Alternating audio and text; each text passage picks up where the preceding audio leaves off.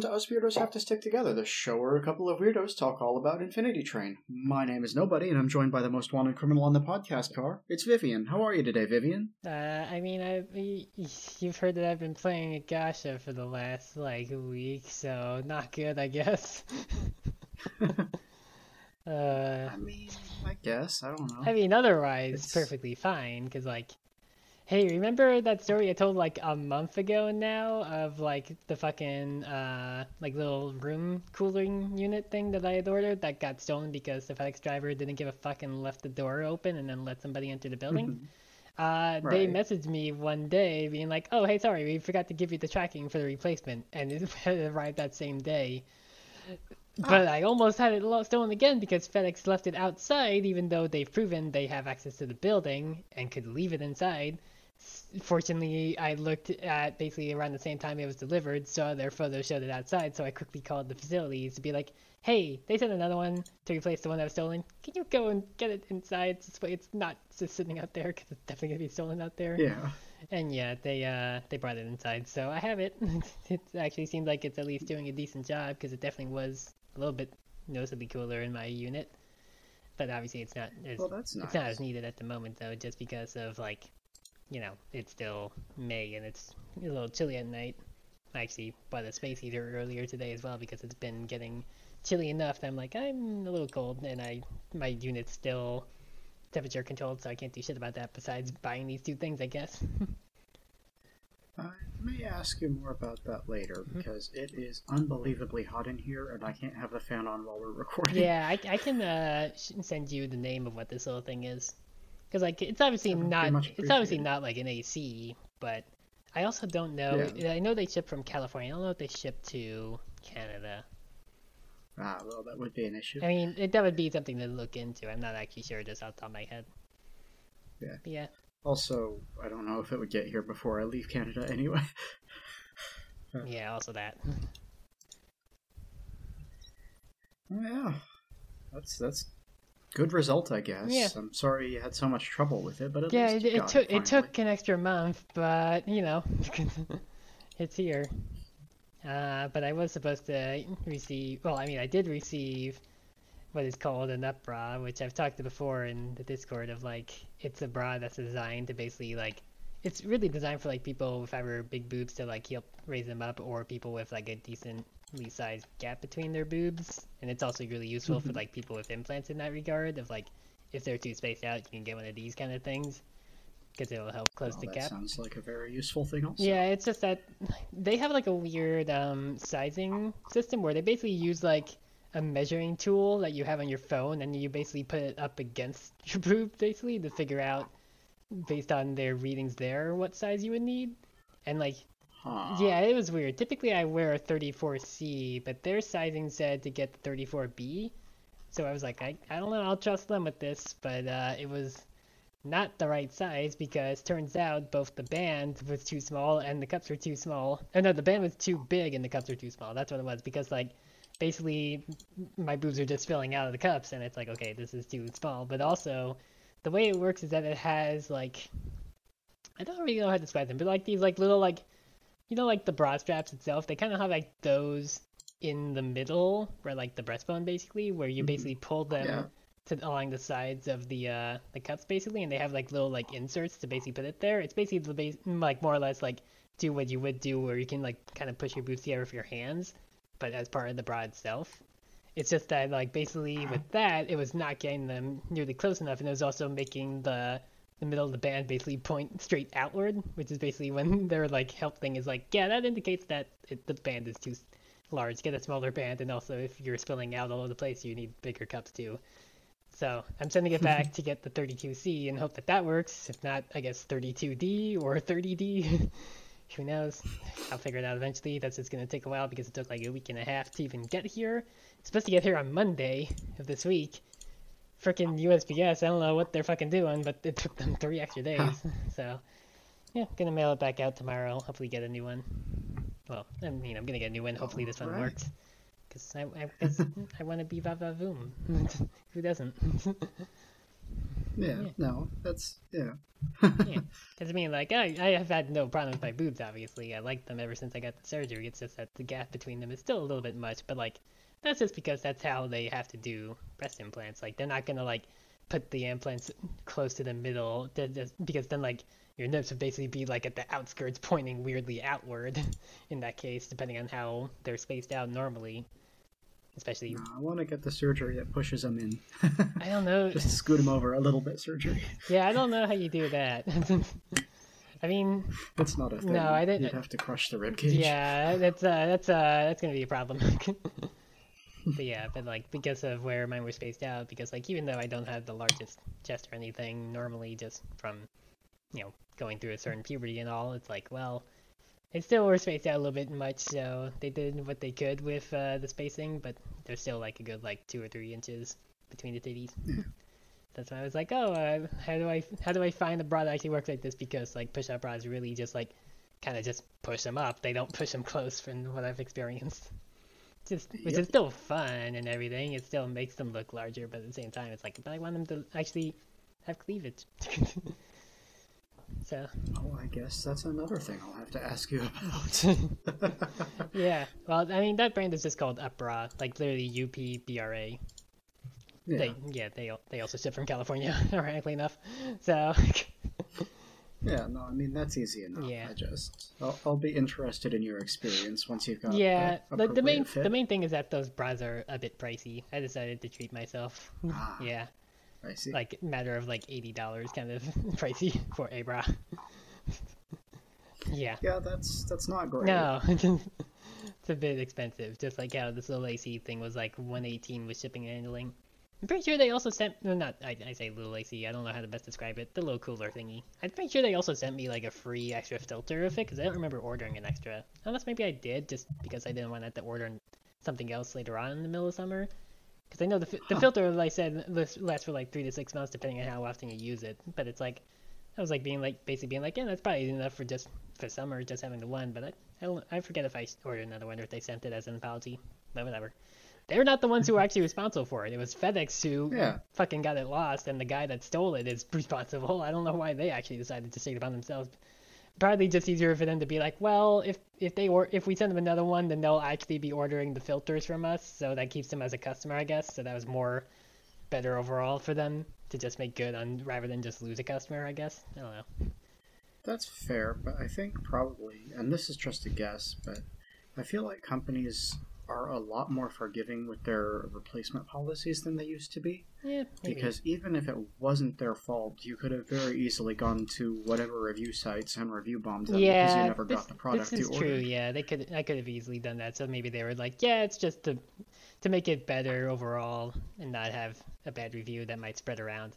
Similar to like when I got my uh, wisdom teeth taken out, when they A didn't tell me I was out of network, and B made me pay up front at before the surgery and not after, which is not two fucking no nos. Uh, and then they basically like refused to actually have insurance cover anything, more or less, as a result because it was out of network. So then I basically put like a one star review on Google, basically saying, "Yo, keep an eye out for these fuckers. They're lying assholes." And then like within like ten minutes, they called me being like, "We'll give you a full refund if you take the review down." And I was like. In my brain, I'm like, this is a bribe, but I'm also gonna take this bribe because, a, I guess, and, and that means free wisdom teeth surgery. so I was like, Yeah, yeah, that's fair, I guess. it, it helped pay for my previous computer that I had fried because I was trying to upgrade it and fucked up because Battletech was running like ass. and then I never played Battletech after I even got my previous computer, the replacement. To be fair, I actually don't think I would have liked Battletech overall.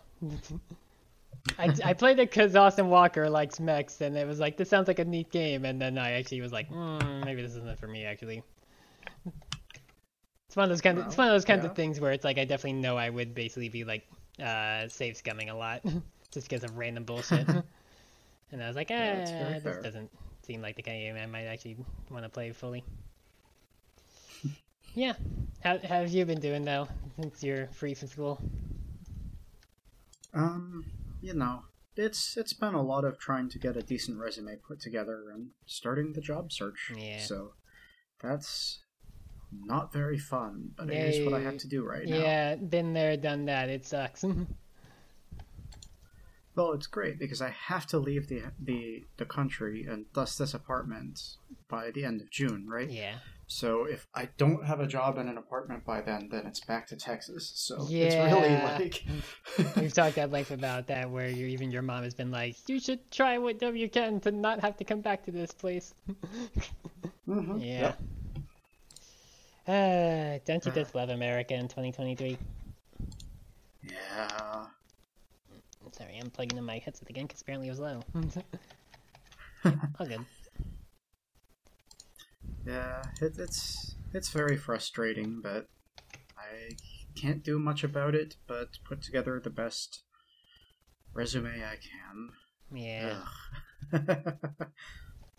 And of course, they're gonna basically be like, "Can you explain this gap of unemployment and everything?" But it's like at least you were in a different country for school, so it's like at least you have that Well, reasoning. yeah, I mean, I was quite literally furthering my education. That's not a thing I'm worried about. yeah. there. Compared to how the, a lot just- of times they're always like, yeah. "Can you explain this gap?" And it's like. I always think to like the whole like I spent the uh the tweet the tweet of like I spent three years soaking in my misery in a bathtub or whatever it was.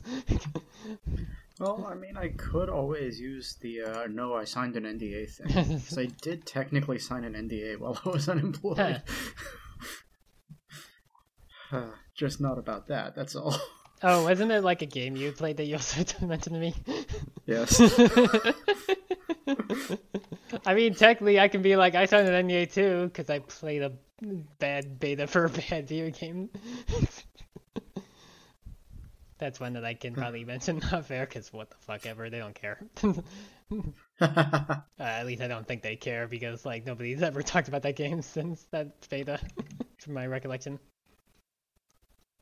Yeah, I get the feeling the company that I did mine for is probably fairly litigious. Yeah, compared compared to the company I'm thinking of for the one the, the demo beta thing that I played, uh, they're like a no-name company. I don't think that uh, they're on the same level as. I, I'm pretty sure I you had said what company it was before to me, just in passing. I can't imagine why I would do that. That would be a gross violation of the contract I signed. Uh, uh, yeah, if you mention that on Twitter, Reggie Fils-Aimé is gonna put out a hit on you by quoting Taken. Fucking insanity. Uh, no, no, it's it's not Nintendo. I'll give you that much. Uh, considerably more French, but that's about as far as I'm gonna. Yeah, I'm, I'm pretty sure you had mentioned because I'm pretty sure I know exactly which one. yeah, there you go. Um, yeah, no, that's pretty much like I don't know. I I started playing um, Fallen Order because the second one came out, and I figured I should probably try it. And I definitely do hate that game. So. Yeah, I, I played a little bit of that one as well when it was. I think it was when it was on Game Pass when I still had Game Pass, and like, I get what they're going for of trying to make a like game that has like Soulsy combat and everything. In the Star Wars universe, but I don't think their Metroidvania approach with it really works at all because it's like you know, like early on when like you had the option of like you can go to this planet because story, or you can go to like the hell world of like the force witches or whatever. And it's like you hear the options and it's like, well, of course I want to go to the fucking planet with the force witches. Th- This hell world, mm-hmm. absolutely, it sounds way cooler. And then you can't actually do anything there because you need an ability from the other world anyway. And it's like, Well, I get that th- it's worse than that. Mm-hmm. Because it's the, the ability you get from the other world is pretty basic, right? But that's Yeah. not the one you need to to get further on Force Witch Planet. You don't get that for like another three or four oh, chapters of the story. okay, so they give you that choice of go to one of these two, but you can't actually go to that second one at all for even Not longer. until like I want to say at least halfway through the game, possibly more. Ooh, that's bad. why, Yeah. did, why give you the option then? I do not know. That's dumb. But also, it's like, how do I put this? I don't really enjoy Souls games, right? They're not for me, and that's kind of why I gave up on this one the last time because it's just not my genre. Yeah.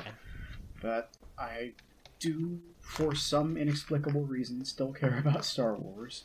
So I'm really trying to do the thing, and it just like there's a creature on the first planet, right? It's like a big frog. Mm-hmm. Oh, yeah, I remember. Oggdo, Yep. it's called. Mhm. Yeah.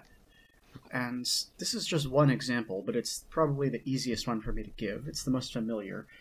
Like there have been multiple instances of me fighting these things in which they'll like do a big jump forward to try and land on you, and that's the attack, right? Yeah. So obviously you dodge out of the way, and then they just pause and rotate in midair and hit you anyway, Mm-hmm. and it's like that is not that's not good game. No.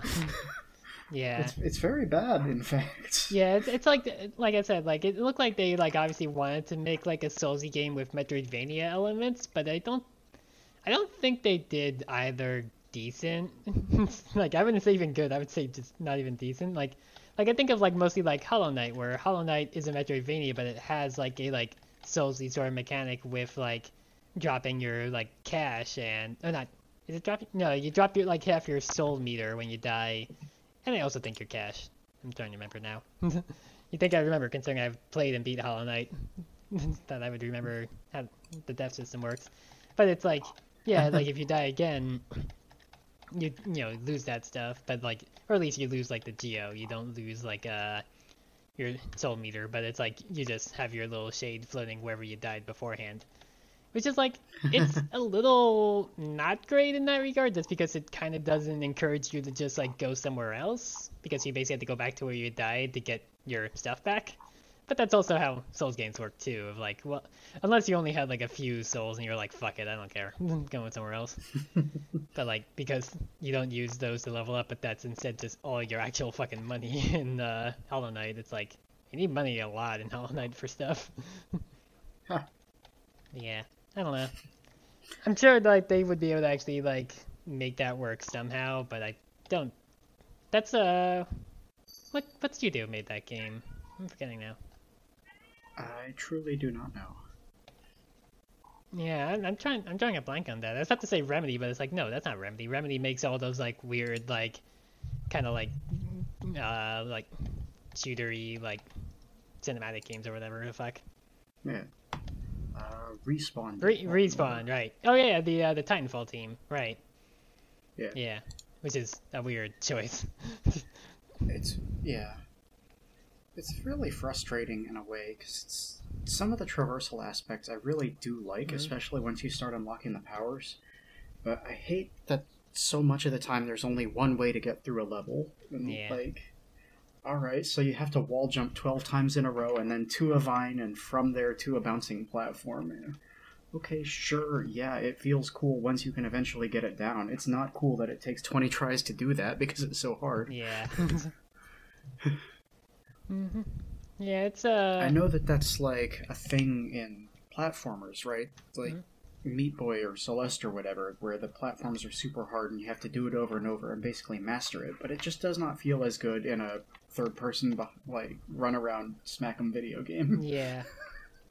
Uh, it's like just like you. Like I wanted to like that game too, but like, especially with like all the positive buzz around it and seemingly the sequel and everything. But it's just like it's just I don't know. It's just weird.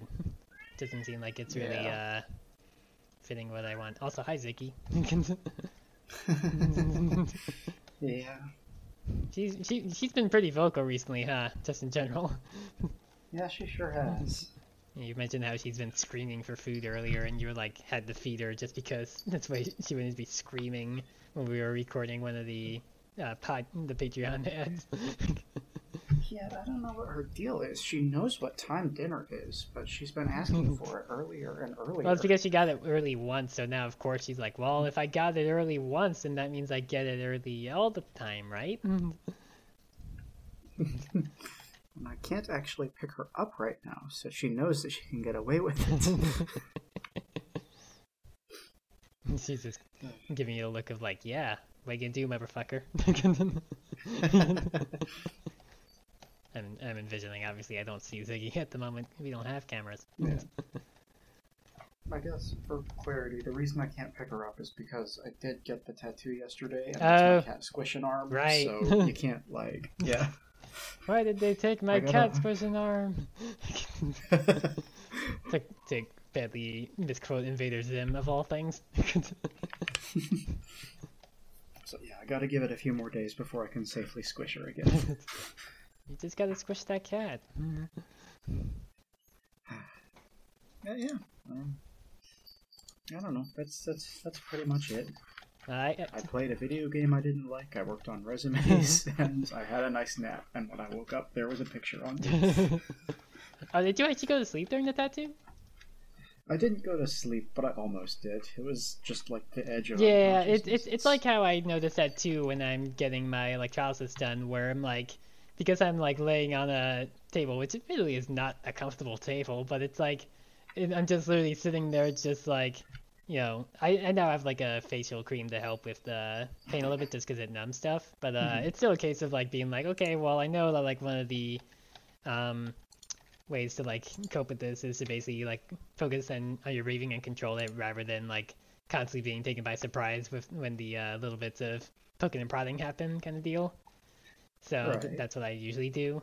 But it is a case of like at times I'm just like laying there just being like, if this was a little bit more comfortable and I wasn't having low, like constant poking and prodding at my neck, I probably would just straight up fall asleep. To be fair, I get it done at like 6 p.m. after right from work, so it's like, well, it's, it's late enough, and I'm not here like busy being busy like cooking dinner or something, and I'm laying down, so I could actually legitimately be falling asleep a little in, in better cases. Yeah, um, I don't know what it is exactly. Like, maybe it's I, I don't know if that would be the case if it was for electrolysis also, mm-hmm. but getting a tattoo just really it, it basically just knocks me out. It, it's so relaxing. Sometimes it hurts, yeah, but only when it's at a really sensitive spot. Most of the time, it's just kind of like a massage almost. So yeah, I don't know. I mean, I've only gotten the one tattoo, but like mine was only like 20 minutes long because it's just that like you know the outlining of the uh the light glyph, so it's not like the most complex compared to how you got the flapjack tattoo that they had in the epilogue. Well, even that didn't take an hour. So. Yeah, like it, it's not the largest, but it's like it's definitely more detailed because it actually has color and stuff.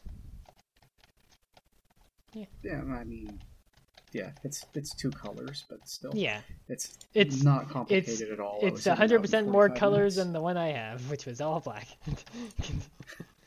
so it's still more. Well, I mean, that's not black is one of the colors I got, so it's only fifty percent. no, it's hundred percent because it's doubled, right? Or no, it'd be two hundred percent. Because hundred percent of one is still one. Two hundred percent of one is two. Right? That's how math works, right? Uh, I think. you were saying it was two hundred percent of the colors, yes, but yeah, that's what, that's what I'm, different that's expression. That's what that's what I'm trying to say. Yeah. I don't know. I'm not a mathematician, clearly.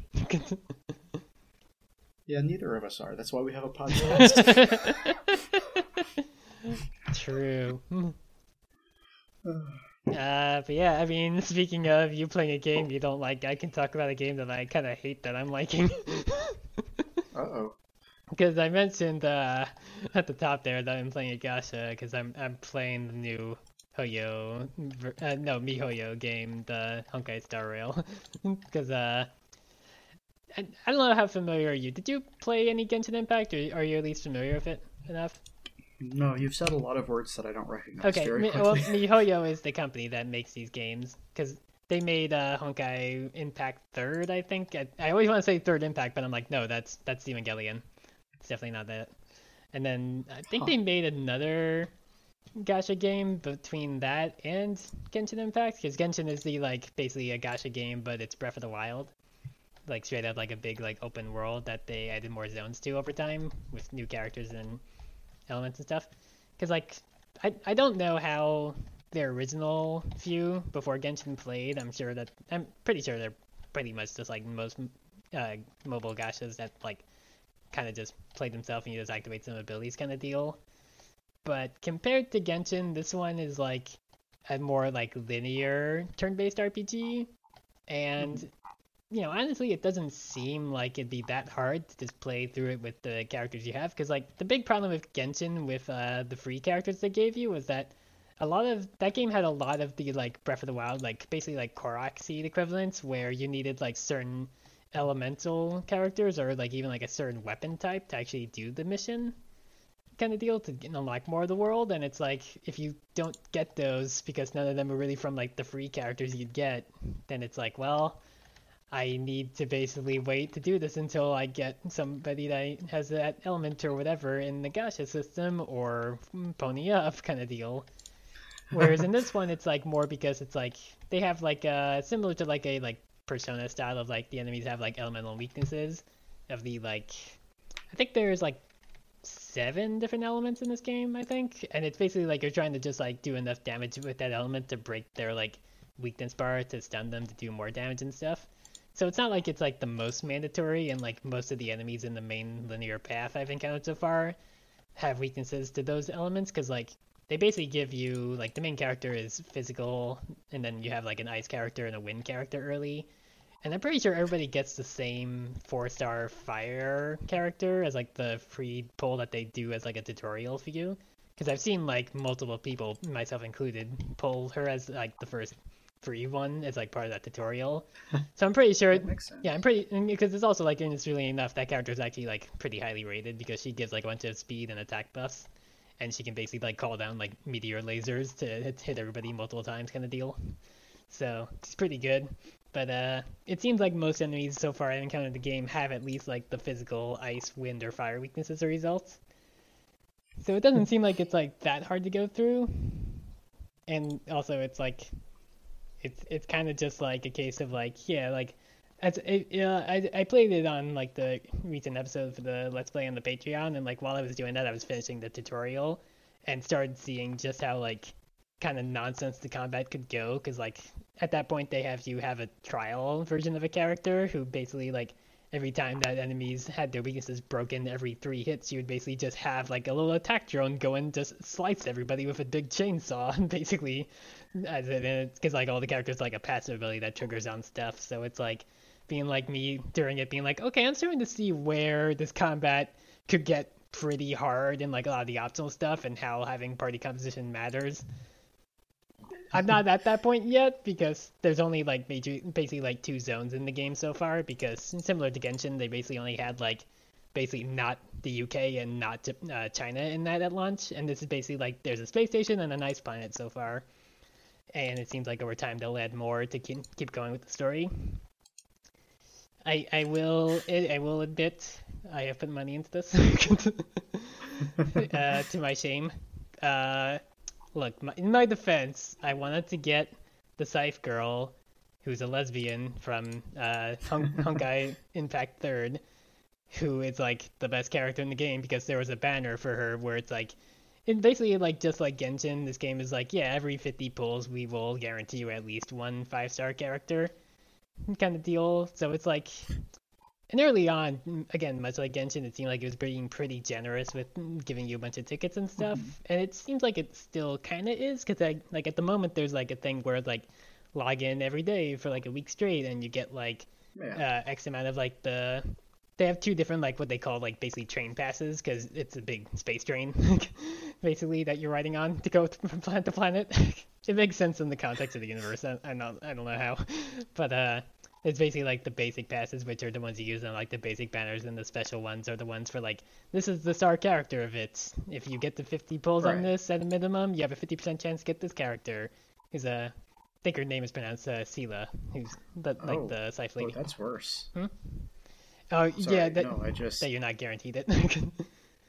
yeah, because I mean, my only real gacha experience is with Pokemon mm. Masters, and with that, if you do, I think it's 40 pulls, you just get them. Yeah. Or you got to pick something from that. I, I, I, know that there there is also one of those in this. Ow, I just hit my finger on my desk. Where I know like after a certain amount of pulls, it will give you a choice of a five star from the like the banner that there's like basically like two timed banners where it's like one had like a no sorry not even it's like you do 10 10 pulls mm-hmm. and that gets you a guaranteed pick from the pack in pokemon well that'd be 100 pulls then right yeah, yeah so that's more it, Kinda, yeah. I mean, you get your choice of them, which again, there's like there's there's one yeah. banner in this that is like, because like the the early game banner they had was like one that's like you get ten pulls for only eight tickets, like it as a, as a deal, and that you can do on a max of fifty times.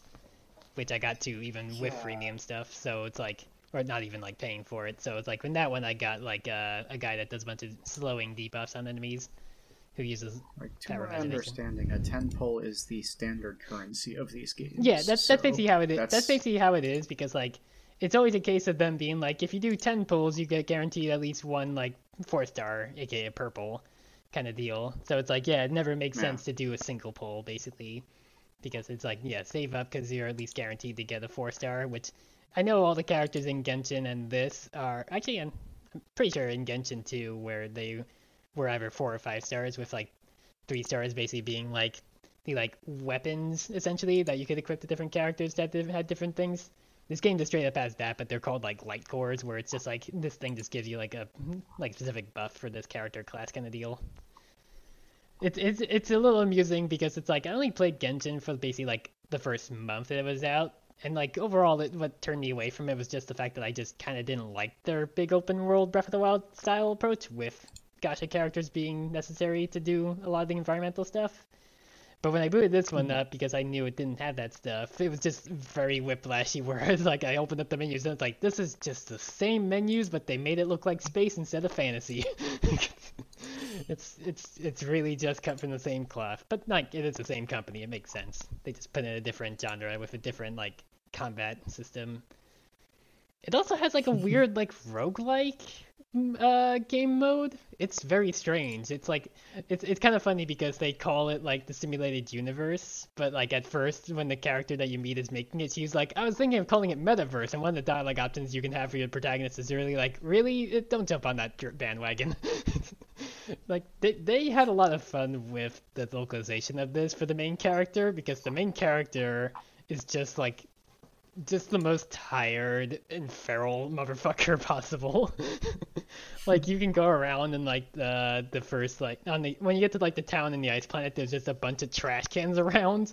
Where like the more you look at them, the more the character basically just gets fully focused on like them being like treasure chests and trying to like fish around them.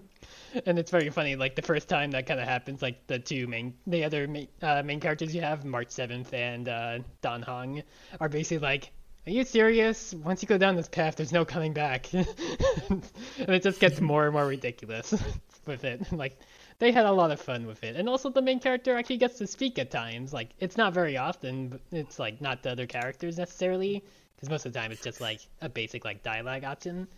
But there's actually a few times that they actually like narrate their actual like inner monologue at times, and it's like actually pretty interesting. It's it's definitely like an interesting premise to it too, of like them basically being like this weird like godlike entity made this space train, and we have this theory that where the space train originated from is also where it ends up, which is the god's home planet, and we want to know what the fuck happened there because the god died.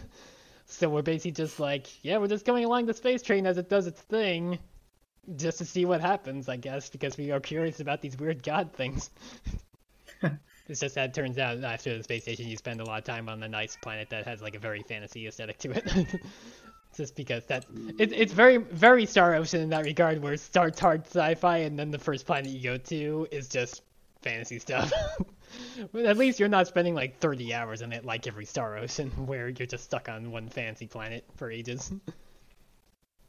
I guess. Yeah. I mean, we'll see what the future has in tail of it because it's like they do specify like this train does have a set track around like visiting different planets along the way, but it hasn't barely got, done that in like six thousand years or something. So they're like, we don't know where it's going next, but we got to figure out the stuff on this ice planet first before we can move on, and then we'll see where what they add. But uh, again, I hate that I'm enjoying myself a bit. it's, it's dangerous. Oh, uh, sorry. Quick. Mhm. hate to go back, but something you mentioned just reminded me. Mm-hmm. Um, the uh, friggin' what do you call it? Jedi Fallen Order. Mm-hmm. There's things in the first couple of planets where you might have to swim. Mhm. And it's okay though because you don't have to go underwater. It's just like another traversal thing, and so it's it feels okay, right? But then I don't know on the uh, I think it's the fourth or fifth planet. All of a sudden you get a rebreather and you have to go underwater, and I hate it because it's just water levels again. Oh It's boy, like, yeah, guys, It's like they were like, okay, what can we do to make there be more water levels? Okay, we'll give you a rebreather at this point. And it's like, but no. have we not have we not learned from like the N64 era of water levels that people hate water levels in 3D?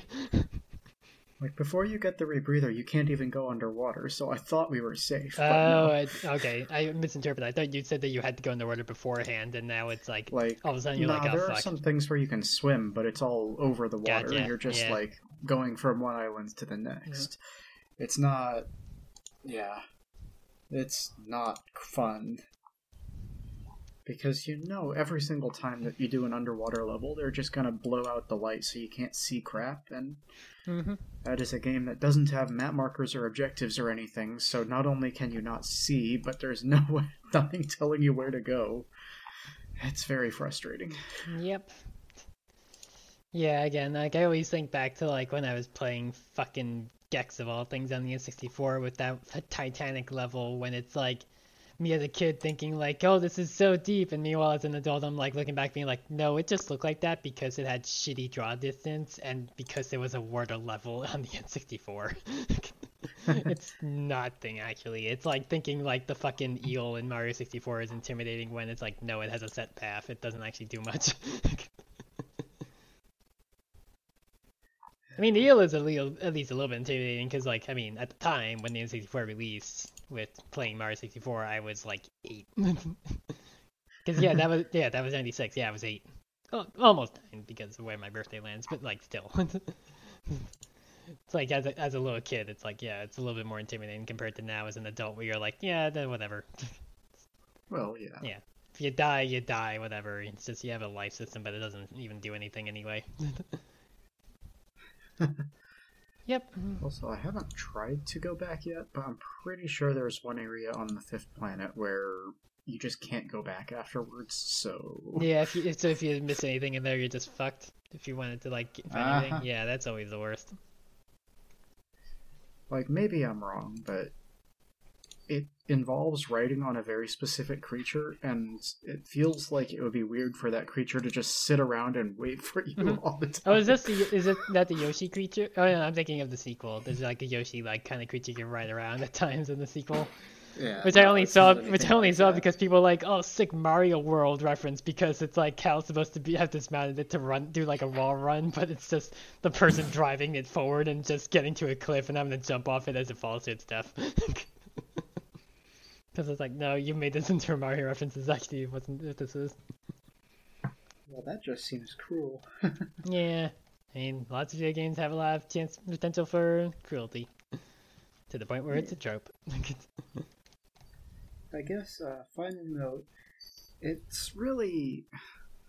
So when you're playing the game, there's a thing in the prologue where Cal uses his force powers, and then, like, not even 10, 15 minutes later in game time, like, in canon time, the Inquisitors show up to try and get it. and that seems like a ridiculous response time. But he's just so bad at hiding the fact that he's a He Jedi. really is. Yeah, I remember that from the intro too. He's just j- doing like twenty foot long jumps and everything. and Yeah. like you, you, nobody would do this if they weren't force sensitive, my guy. No worries, boss. I'll volunteer for my shift to just freehand climb 200 stories with no support gear. Yep.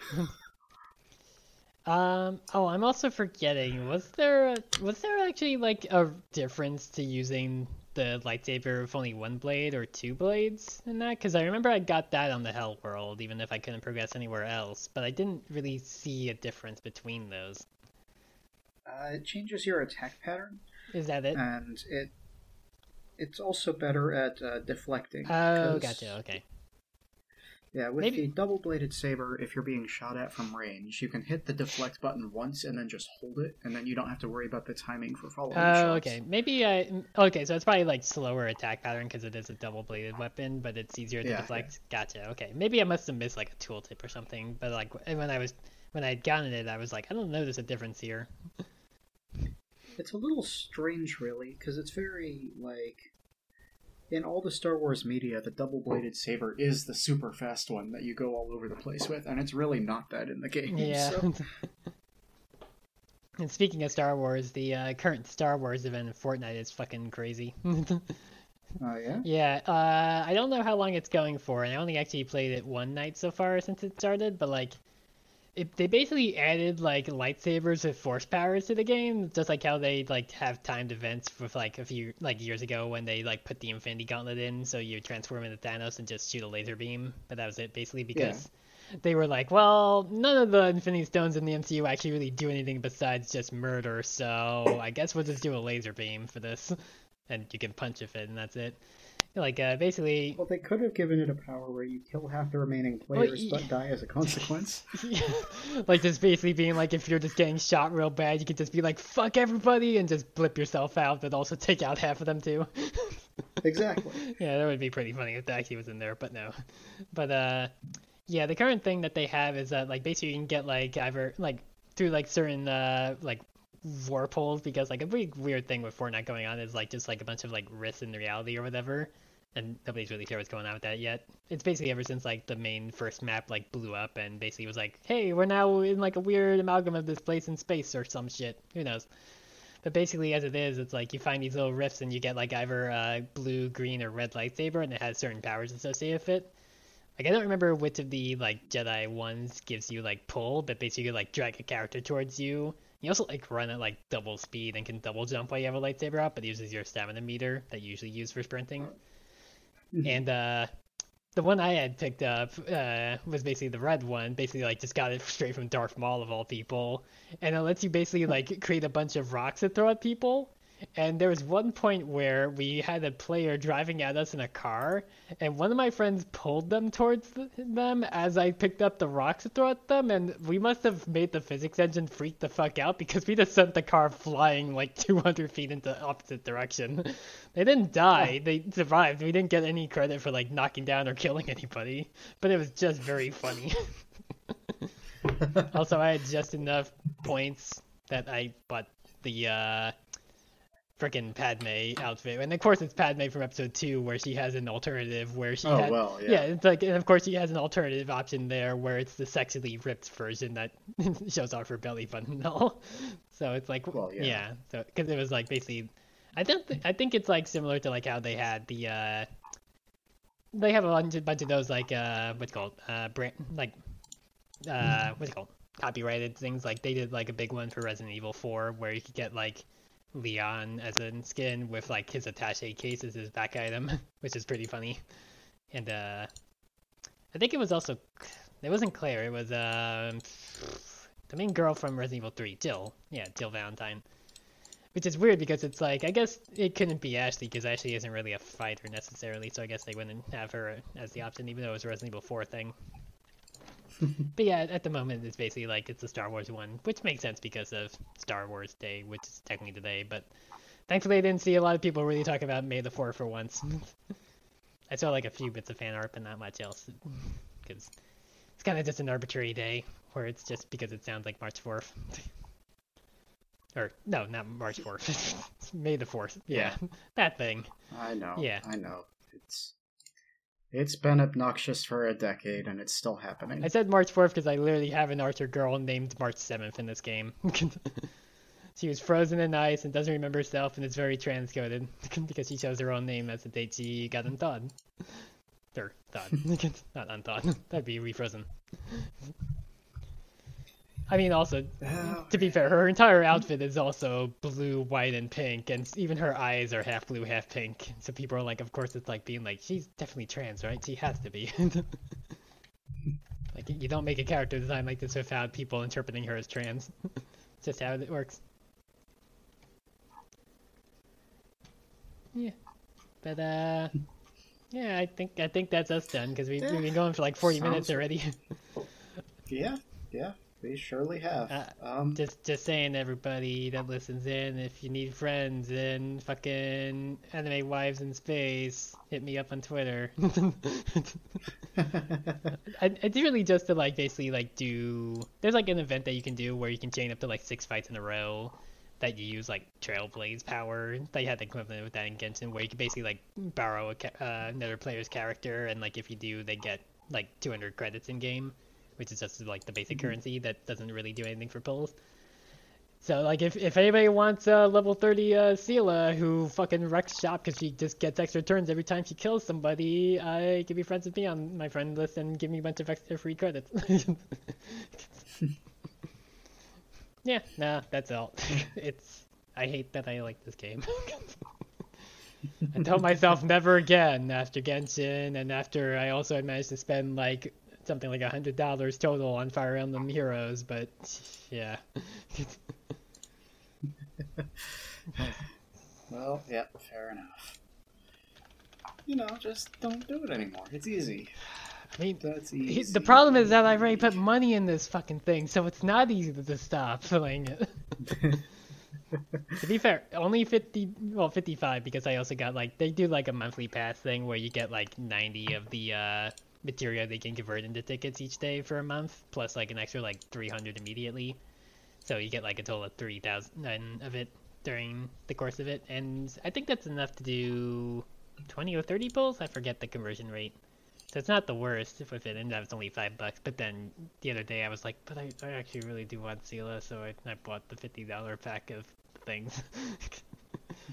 I got her and I got Himeko, who is the like the fire lady with the drones that you have in the the tutorial as like a demo. So I have a decent amount of five star characters, like three or four so far, and it's like, yeah, there's other ones that I'm like, yeah, but I know that I know that like Seele is lesbians with Bronya, and I don't have Bronya, so I need to get Bronya, right? she can have her alternate version lesbian. I don't know if they're lesbians in this. I know they're lesbians in the other game they're from, but you know, you need the lesbians together regardless of whether they're actually lesbians, right? I, I don't know. I mean, hard to say. Video games ain't much for coolness in a lot of ways. Is the delicate way I'm going to say that. yeah. well, yeah. Um, speaking of things that ain't much for coolness in a lot of ways, uh, the parasite car. yeah, again, I was like, there's times where you have segues, and I'm like, huh? but okay, you you brought it back with that one, but still, it's a little like me being like, hmm, not sure where this is going. yeah, that was a little tricky, but I got it. Um, yes, uh, today we are back on the Infinity Train with Book 2, Episode 5, The Parasite Car, aka my least favorite episode. Yeah, I did definitely read a thing about like some of the crew even being like, is this episode really necessary? But they wanted to have an episode where they basically just hung out and didn't have to like focus on the story as much, just because they wanted to, to have a focused episode where it was just empty and Jesse kind of hanging out. Yeah, see, I get that, but I mean, we'll cover it a lot, but there's definitely there's stuff in this episode that I feel is kind of jarring to me in a lot of ways. It just doesn't feel like the rest of the show. Mm-hmm. Um, yeah.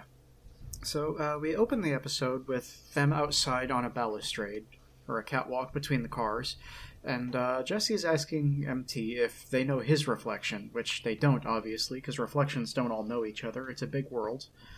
And Alan Dracula is just tiny. He's like three inches tall and puttering around. But when MT opens a new door, he tries to bolt and has to be brought back, and he's back to full size now. So there you go. Just a really quick encapsulation of everybody and what's going on. um, they find themselves in a really lovely tulip field, actually. And Jesse asks a biological question that is just way too personal, so MT shuts down question time. I, I But, do have uh, to just quickly point out they've known each other for days. How has the topic of going to the bathroom not come up yet? I gotta be honest here. Clearly, Jesse probably would have figured out at some point that MT's either like sneaking off somewhere unseen to, to go to the bathroom, or has just not thought about it. I guess for some reason. Maybe. Um, to be fair, these two are not the smartest people either. In any case. That's true, but I'm kind of. There's a thing later in this episode that has me questioning the way the cars, the train works again, all over again. yeah.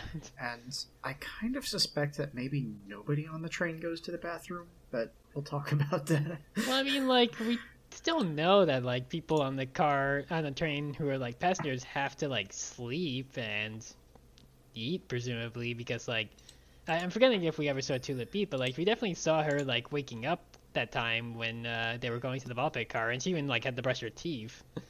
so like yeah, I, I guess I just feel like like biological functions still have to happen even on the train being weird. Well, okay. I guess we'll get into it early.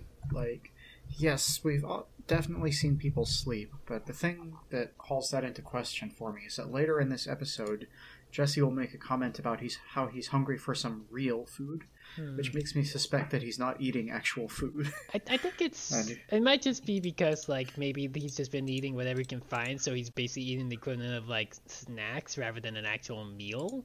Like it's just depend like again based on like what we see near the end of the second episode that we're covering of like what the what those people take basically. yeah. So yeah, it might just be a case of like yeah, unless you like find like unless you find like the the, the little Italy car or whatever it was with the flower people that Tulip was in way early on back in like episode four, where presumably you could actually get like a decent pasta dish. Then it's like well, you, c- you kind of should have like enough to eat whatever you can find, I guess, kind of deal. Yeah. So, I, I truly do not know, and I think yet again this is one of the many questions about the train that will never be answered. Yeah, I mean, I definitely remember early on I was asking if the train is even a real thing or if this is all in the person's head, but it's like, well, I feel like MT actually is like kind of proof that it is a real train because like I think I heard something about uh, how book two ends Well- in a sense. That, but also, like, it would be super weird for the train to be a figment of a character's imagination if our protagonist was already a figment. You know Yeah. what I mean? yeah, it, it would. I guess I would just bring up the question of like how would both like if Tulip had like the fig- the bit of imagination about her reflection, how is it that Jesse's having an like um, uh, imagination of a different person's reflection and not aware of it first until they were told? Yeah. yeah. Yeah, um, so having shut down question time, uh, Jesse just starts singing instead, uh, because he cannot stand the sound of silence, apparently. he, he just, I don't know what his deal is, but any silence at all is too much for him. He has to be constantly doing something. And, uh, that said, though, MT is actually pretty into it. They're singing along and everything. I mean, they're doing lyrics about how he's bad at singing, but that's Mhm. not the point. They're they're playing along. Yeah. And this all ends abruptly when Alan Dracula sniffs a blue flower and then sneezes ice all over uh, Jesse's feet, trapping him in place. And without even really thinking about it, MT just uses their uh, being made of metal powers to shatter the ice and free him. They're they're really like they're not having to do the thing where they consider leaving him for dead so they can hang out with the deer anymore. Progress. they are a slightly better person than they used to be. Uh, yeah, uh, we cut, and as they keep going down the path, we find that the tulips have now become taller than they are. It's not a, a, a flower field anymore as much as it is a forest. And Jesse's back in question mode, asking uh, what happens to MT if Tulip Prime dies. Like, if Tulip Prime gets in a jet ski wreck or something, will MT's body change to reflect that? And This a- it's a fairly horrifying question, which MT actually seems to stop and have to think about for a second, but then they reveal that uh, when your prime dies, you only have two choices, and that is to get mind wiped and be someone else's reflection or become a cop. So, yeah, uh, bad. brutal. uh huh. Yep. It's honestly kind of surprising that there's only two cops, considering that that's the choice everybody has to make, but. Uh, I, I, I kind of get the feeling that there are more than two, but at the moment they just have these two just assigned to trying to track down MT and take them out because like maybe they're just like, oh, it's just not important enough. It's like, yeah, we can have these two guys go after this person. If it gets worse, we'll send more or whatever. But you know, they might just like the higher ups might just not give a shit at the moment. like being like, you got like you got like another two couple weeks before we'll step in, I guess. I don't know, because it's been quite a while since MT escaped them in the Chrome car. I feel like. I could be wrong, but I'm pretty sure this is the longest anyone has evaded the Mirror Police, so you'd think they would make a big deal about that. Yeah, considering that MT, like, I mean, we know that there was a two month gap between books one and two, so, like, MT's been, like, out and about for like something like at least three months at this point between when the mirror the uh, I keep wanting to say the mirror car the ep- it's the episode no it's the it's the chrome car and then uh like where we are now so it's like yeah there's Yeah. definitely been at least like three months or so but yeah apparently they either they really only have two guys or they just don't give a shit yeah, especially because MT keeps escaping those two guys. yeah like, like You'd think, like, after the third or fourth time they get away, maybe we send somebody else. and it's not just escaping them escaping them relatively easily Yeah. Yeah, them are some uh, fairly humiliated cops. That's yeah. I mean, they literally got stuck in a room without a toad when you need to kick a toad to get out of the room. yep. Speaking of, we'll meet that guy again in a second. Well, not a sec, uh, like 10 minutes from now. yeah, yeah. Uh, you know, it's it's a lot. um, still, uh, they come to this. Basically, it's a lake of mud. It's gross, and I hate it. I hate a lot of things about this episode, not least of which being a giant puddle of mud. Yeah. And just as Jesse starts to ask if reflections can see you while you practice kissing in the mirror, but not for him, that's for somebody else. Um, Yeah, de- Alan Dracula just kind of keeps on going right through the mud puddle. yeah, no, I was just gonna say, like, definitely not projecting at all anything, huh, Jesse? Listen, it's fine. Only your reflection knows, and they'll have their memory wiped someday. yeah, but also now MT knows because he had to ask them this. well, it wasn't about him. He said that. It's fine. uh, yeah, uh, so since Yeah. Alan Dracula took off, and the mud seems pretty deep, MT climbs up one of these giant tulips, and I feel like there's probably some symbolism there that we're not getting into to have Mirror Tulip climbing a tulip, but uh, their metal body just bends it down over the mud. and Jesse climbs along its length so that both of them can drop onto Alan Dracula as he's going across. But in the just absolute coldest move in the show so far, he splits his body in half and dumps them in the mud. What a yeah, jerk. because I was about to bring up, and I had this in my notes here of like, like basically like, they sh- like MT should have immediately crushed down Dracula when they landed on top of him. Otherwise, right? I mean, to be fair, he is a normal everyday deer, so of course he can save himself by just splitting in half to dump him in.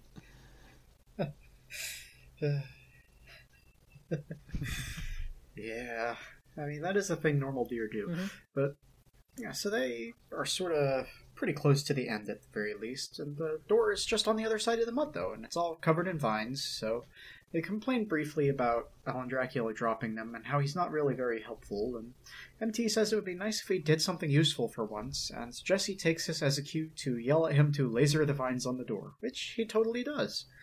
And then he turns around and tells them how cool they are, which, again, I don't love. Just Alan Dracula talking is mm, bad. Yeah. He's he's I, don't know how to describe it. It's fine to have a talking animal in your show, but something about Alan Dracula specifically makes it very bad. I think it's because he's so realistic. um, so they are shocked for a moment that he can talk, but he insists that it's just one of his amazing superpowers, or magic, or science, or something. You know. But MT isn't buying it because they have spotted the neon green thing that is very obviously visible in his mouth. Uh, there's a yeerk in there. Um, no, we're crossing the stream. well, it's what it is. Uh, I mean, yeah, he kind of does look like he'd be like a car- like more like a like if Animorphs was like if the TV show was a cartoon rather than live action, this probably would actually be like it's like if like if uh, fucking Adventure Time was doing a Animorphs episode crossover or something, and this is what the Yeerk would look like. Just this like little green snot man. full on, the only difference between this guy and Yeerks is that somehow the Yeerks are more effective than he is, and that's saying a lot. Yeah, it really is because the Yeerks get dog shit done. like they are so bad at their jobs. Um, yeah, it's yeah, but um, yeah, this it's like a little green worm guy, and he can talk, which I guess is the one advantage he has over Yeerks is that he can talk while he's possessing a host, and like of his own volition, so he's not just a helpless little slug. Um, but he jumped in Alan Dracula's mouth while he was going through the mud, and apparently now he has control of all of Alan Dracula's powers, which is made very apparent as he turns Alan Dracula to brick when MT tries to rip the parasite out of his mouth. Which I appreciate the spirit, MT. Uh, I don't know if that's the best way of going about things, but sure. um, this little green dude introduces himself as Perry and makes horrific use of Alan Dracula's shapeshifting powers to illustrate this, Mm-hmm. while claiming that he's cute, and also that he's symbiotic, like the birds that clean crocodile teeth. And, you know, plus he's so helpful, like. AD never would have done that laser thing, and Perry promises he'll never ever freeze sneeze on them, and he'll also let them ride him all day? Like, come on. MT does question how he knew about all that since he was in the mud and shouldn't have been able to know it, but because he's not a Yeerk, he does actually have senses, so he could have just heard them. Whatever. Uh, but yes, he reveals that uh, actually he can read Alan Dracula's mind. Again, because he's a Yeerk. And also that Alan Dracula loved them very much. Uh, don't worry about the past tense there, it's fine. Um, that said, they don't really notice that, and MT's first question is whether Alan Dracula can still think for himself, which is a good instinct, but you're asking the mind control guy if his victim can still think. Like. Yeah, this is And just this this, is, is- just a bad yeah. situation overall. It is, but it's also kind of where the episode falls apart to me because MT, from this moment, seems to be really on board with letting Perry stay. They're willing to accept his usefulness over Alan Dracula's agency, and that is extremely against everything this character has been about so far. Mhm. Like, this is the person who didn't even want to name the deer because the deer didn't have a choice in the matter. yeah, which But no, it's cool to leave a mud uh, a, a mud worm thing in there controlling his brain. Don't worry about it. it. It just feels very strange for MT to be on board with this, but yeah, yeah, it's I don't know. I I guess it might just be a little bit reflective of MT being a little bit like more willing to like try out different things rather than just like sticking in their lane more or less of just being sour. I don't know. It's it's a little strange that they're just like kind of so quickly turned around on letting a little goopy green guy be in Alan Dracula's mouth and control him against his presumed will. Well, I mean, we'll see later on, actually, against Alan Dracula's will. yeah, the only reason this doesn't break super bad is because he's Alan Dracula. Like, Yeah, like he, he's he's kind of okay with it until things start going real bad and like making him do stuff he actually doesn't want to do. I don't think we even know that he's ever okay with it. Tbh. Yeah, true. We Well- we're not. We're, who can? No one can say that they truly know how the mind of Alan Dracula works. Like the only affirmation we get that Alan Dracula is cool is Perry saying that actually no, he's good. I can read his mind. He loves this. It's fine. Mm. so I don't feel like that's a reliable narrator. yeah, a little bit. but yeah, um Jesse is mostly just excited about having an Alan Dracula who can help them, and at this prompting, MT agrees to let Perry stay so long as Alan Dracula isn't hurt. So, again, feels kind of antithetical to their characters so far, but we're rolling with it. Um, so, to leave the car, he turns one of Alan Dracula's hooves into a human hands to open the door, and also talks a lot about how friendly and helpful he is. Uh, it's awful, and not in the way Alan Dracula is usually kind of horrible. Which, which is to say, in the way that a totally ordinary deer is horrible. He's a good, pure boy and an ordinary deer. There's nothing wrong with Alan Dracula. Listen, I didn't say there was anything wrong with him. It's possible to be horrible and fine at the same time. I like to think that I'm horrible frequently.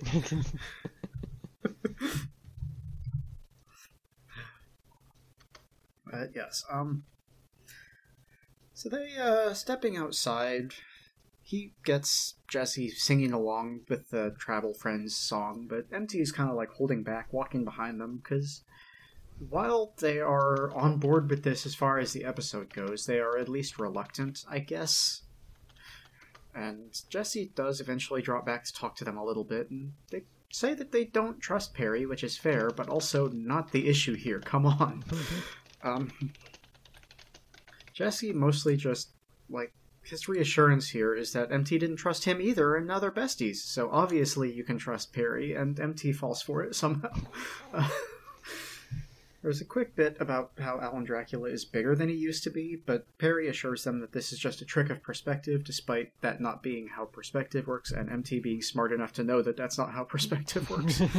um, yeah, they, these these two are not the brightest people, but they at least, well, at least one of them clues into that at least, being like, wait a sec, this ain't how Uh, yeah. this ain't how this works. You were definitely taller than before. Yeah, It's like sure. we, we don't have any idea of like how much time has passed between like when uh MT, Alan Dracula, and Jesse all met and now, but not like a clue. it's it's got to be at least like a week or two, probably at a minimum by this point. So it's like they would absolutely know how tall Alan Dracula is. I honestly kind of feel like this episode happens right after the last one, since we open up with Jesse asking all the reflection questions. But that is extremely subjective. Like it's it's either if it's not right away, it might be like a day later or something. Just being like, Yeah. okay, I thought about this stuff while I was like falling asleep. Can I ask about this? Yeah, like I perceive it to be right after, but that is extremely my specific Yeah, perception. it's It, not. it in definitely it definitely feels like it's like a day or two at most since the previous. Yeah. Um. Yeah. So they uh, they head into the next car, which officially is called the runway car, but it is actually the RuPaul's Drag Race car. and this is where they meet Sachet, who is a blue person and a sort of. I referred to them in my notes as a fashion elemental, but I think they're just a blue person. Um, and Sachet informs them that to exit the car, they have to walk the runway and impress the judges by going all out and doing a very specific dance, which they demonstrate, and it definitely obviously ends in a dead drop because it's the drag race car. um,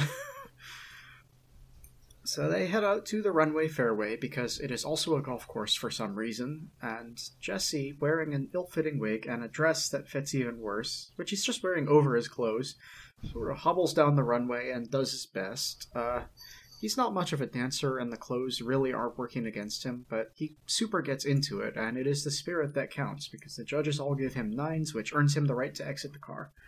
This is probably the easiest car we've seen to exit so far, I think. Yeah, it's like one of those times when like I mentioned that like how they envision some cars are just like for the gimmick, and this is like definitely one of those. Just being like, yeah, it's like a car that takes you ten minutes to get through at most. Put on some clothes, walking on the runway, Yeah. boom, you're done. The Toad car might be easier, strictly speaking, but that's on a pure, like, challenge level. That doesn't include the mental anguish of having to kick the Toad. Yeah. like that Um, that's more just being like how long can you go until you like, concede the feat that you have to kick the toad. Yeah, and again, just bump him a little bit. It's fine. Um, but yeah, uh, MT comes down the runway next, and as a transmask person, they are super not into this. uh, Yeah. like, I get it. I really, really do. But um, they're they're wearing like suspenders that have wings attached to them, and a tutu and an anime girl wig. It's definitely just them grabbing the first things that they could off the shelf to go. but uh, they have the least spirit imaginable, as they're just sort of mumbling and vaguely moving through the dance, and uh, Still, their performance is considered avant garde by the judges, and they get the eights that they need to leave. And then the worst thing in history happens. um, Which again, I'm declaring definitely awoke something in at least one person. Someone out there had some sort of awakening when they saw this. It's it's really bad, is the thing. It, Perry is it is it just the look, or is it the fact that it's uh, being being done under the command of a parasite that's forcing Alan Dracula to do it? That's bad. Well, I'll, I'll talk about that in a second. It's it's very bothersome to me. Um, but yeah, a lot of it is the parasite thing. So Harry has done Alan Dracula up in just ridiculous amounts of effort. He's wearing a fancy gown and full makeup. He's put lipstick on this deer. Uh, he's walking in his hind legs in heels and jewelry all over the place, and and he quickly rips the gown off to reveal a sort of sequined bodysuit thing as he does the dance. And I just like the thing that really upsets me about this is that Alan Dracula is just a regular deer, Mhm. And he's doing all this. Like, don't get me wrong. If it was a furry deer doing this, fine, whatever. That's just how that person Yeah, is. But this is a it- regular friggin' deer walking on its hind legs and moving in ways it should not be. Yeah, it's like if one of the raccoon people that we see at the the fair next episode were doing this, then it's like, well, that's fine. They're a raccoon person. Yeah. Compared to like, look, we joke about Alan Dracula being a perfectly normal everyday deer, but like Alan Dracula doesn't walk on his hind legs at all, from what we've seen. He might split into bouncy balls to bounce around. He might shrink down. He might just be able to like walk up the side of trees and stuff, but he doesn't walk just on his hind hooves. At the Yeah, thing for a because he's a normal deer. yes, he does wacky stuff, but he Yeah. moves and acts He- like a yeah, deer. he still he still just, like he has a bunch of bullshit going on with him, but he still just wants to walk around and eat grass, and that's it. Yeah, and so the fact that without shape shifting or anything, which he's very capable of, he, as a regular deer, is moving in this way really, really bothers me. Mm-hmm. Because that's not how deer move. but uh, about halfway through this dance, uh, another deer head just sort of shoves itself out of his chest, and I'm back on board because we're in the body horror now. And-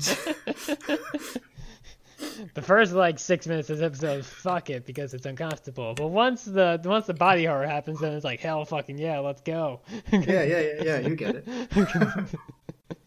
Yeah, not at all, not at all horrifying enough just having a person take over your body. It has to be there has to be body horror in it too. Yeah. mm, So he like turns into jelly real quick and electricity, and then he he rips out of all the costume and stuff, and then he's just back to being a normal deer. Uh, the judges love this performance. They gave him a full million points, and everyone gets to leave. So outside, uh, MT scratches Alan Dracula's head as they tell him how well he did, because I guess they are less sensitive to deer not being the way deer should be than I am. uh, and Perry tells them to stop this because, you know, maybe Alan Dracula liked that once, but people change, so don't do that no more. Which, fair, I guess. Don't touch people without their consent, Mhm. but if he was a deer who enjoyed it, I don't know. Um, so they step into the food pyramid car, which is very much one of my favorites. It is. It, it's extremely a pun car. It's like an Egyptian style pyramid, but made of actual food. Yeah. Uh, yeah, and uh, this is where Jesse talks about how he's hungry for real food and raises questions about his standards for food and what he's been eating this whole time. Because even if this is quote unquote real food, it definitely is just sitting around, not preserved in Yeah, any way. but again, like the train has its own weird bullshit rules with it. So like for all we know, Yeah. even if this is like ice cream that's been sitting out for like five days, it's perfectly fine and, and still ice cream compared to mush or something. Yeah, but we will never know because we don't actually know anything about this car. We have other things we're worried about today. Yeah. Um, We do kind of just blaze through cars in this episode, to be fair. Uh, it's not the fastest we've ever hit cars, but it's pretty quick. Yeah. yeah, that's true. Like, I mean, there was that bit, like, way back in, like, episode two, I think it was, where Tulip was just running through a bunch of cars early on. Yeah. Yeah. When she was speed running to try and. Yeah. but yeah. Um. So AD, or rather Perry, uses AD's powers to secure some chips by ripping them off the ceiling, and then he dunks them in chili before eating them. And this, of all things, is the thing that sets Jesse off because Alan Dracula is a vegetarian, and I just like, is he really Jesse? He's a deer. but all right, sure. Um, like, d- deer don't eat dead animals, to be fair. deer will eat whatever. They are scavengers. No, they're, they're not like crows or something. They're just deer. Like they kind of eat. I don't think. I'm pretty sure deer do not eat like anything that might be living. I think it's just vegetation. Uh, yep. Deer definitely will eat meat. Will they? Yep. Small mammals specifically. Huh. Uh, deer usually feed on small animals like rabbits, frogs, squirrels, Yeah, birds, or sometimes fish. That is definitely a deer holding a bat in its mouth. Uh huh. Yep. okay, well then. I feel like that's like still like a big outlier. I feel like they mostly just eat grass, and it's like, well, there might be an occasional snack of like a mouse or something, if they get it. I don't think that's Uh, the norm. Yeah, I don't know. I mean, again, they're you eat what you can in the wild. Yeah. And again, like so far, we've only ever seen Alan Dracula eat grass, really, or leaves. leaves. Yeah. Um. But anyway, it's fine because he can do whatever he wants because he's growing and changing. So, like, don't worry about it. He's not a vegetarian anymore. And then uh, Alan Dracula starts to go haywire again as he bursts into flames and turns into lightning and then just explodes. Yeah, I, I really do like the like the little just like quick like snap to like the whole bomb fuse on him, just going like, oh. It's very cartoony of just being like, okay, I guess he's gonna blow up now, and then just reform from the ashes. It's not specifically called out in the episode, but I actually really like how smart Alan Dracula is being about this because he keeps turning into stuff that he's trying to like Yeah, he, when he was goo he's clearly earlier or fire, he's trying to turn into stuff that the parasite can't control. Yeah, like he's trying to do whatever he can to try to force him out. Obviously, like by going on, by setting himself on fire, or just literally blowing himself up. Yeah. Which brings up the questions: How is it that Perry doesn't blow up? yeah, that's a fair point. I guess maybe because he was technically like, well, I mean, I was about to say because he's protected by Alan Dracula's mouth, but at the same time, the mouth would have been exploding from like inside as well with the rest Yeah, of the Alan body. Dracula fully explodes into particles before reforming. Yeah, Yeah. but yeah, somehow Perry's fine. Yep. But yeah, so while they're taking cover from this, MT spots the other deer head poking out of Alan Dracula, and it's it's some real gnarly the thing sort of stuff, Mhm. and this is the part I really enjoy. Uh, this is where they finally realize that Alan Dracula is fighting the parasite, trying to kick it out. I, I guess seeing the deer head shoot out of his chest earlier wasn't enough. And also, he's still getting bigger this whole time, although it's not really explained why. And there's a moment here where the real AD shines through. He manages to manifest his full head and sticks it out, and he's looking right at MT, and he just cries. He makes this noise expressing how much pain he's in, which is very raw for this show. and then Perry sucks him back in and reasserts control, and they keep getting bigger. It's pretty upsetting, and I'm okay again. yep, we're in the Yeerk zone. I am comfortable here. Sometimes you just gotta keep calm and embrace the brain slug. I don't know. Listen, your horror is a thing that I understand. I can get behind that, but. uh, yes, so he, he's just getting bigger and bigger, and at this point, he's almost full, filling the pyramid. Perry insists that without him, they'll just be stuck with, like, a regular deer who doesn't listen to them, and why would they want that? But Jesse finally realizes that something is going on and tells him that they don't like Alan Dracula because of how useful he is. They like him because of who he is. And uh, Perry kind of gives a little ground here because he's stuck and he doesn't know why he's growing. And actually, maybe he wants to get out of this deer also. But uh, Jesse tells MT to run back to the parasite car for something, though we don't know what, and starts climbing uh, Alan Dracula's now gigantic leg as his head bursts through the top of the pyramid. So it's just a pyramid with a deer head sticking out. um, we get just the briefest flash of MT running back through the drag car and putting even less effort into the performance this time as they have to yeah, run it's a little funny. They just do a little like side movement with their arms along the way, just being like, "Oh, it's okay." Yeah, it's not even a full wave. They're just Yeah. like but the crowd loves it, so that's what matters. yeah, yeah, yeah. Sachet is big into this.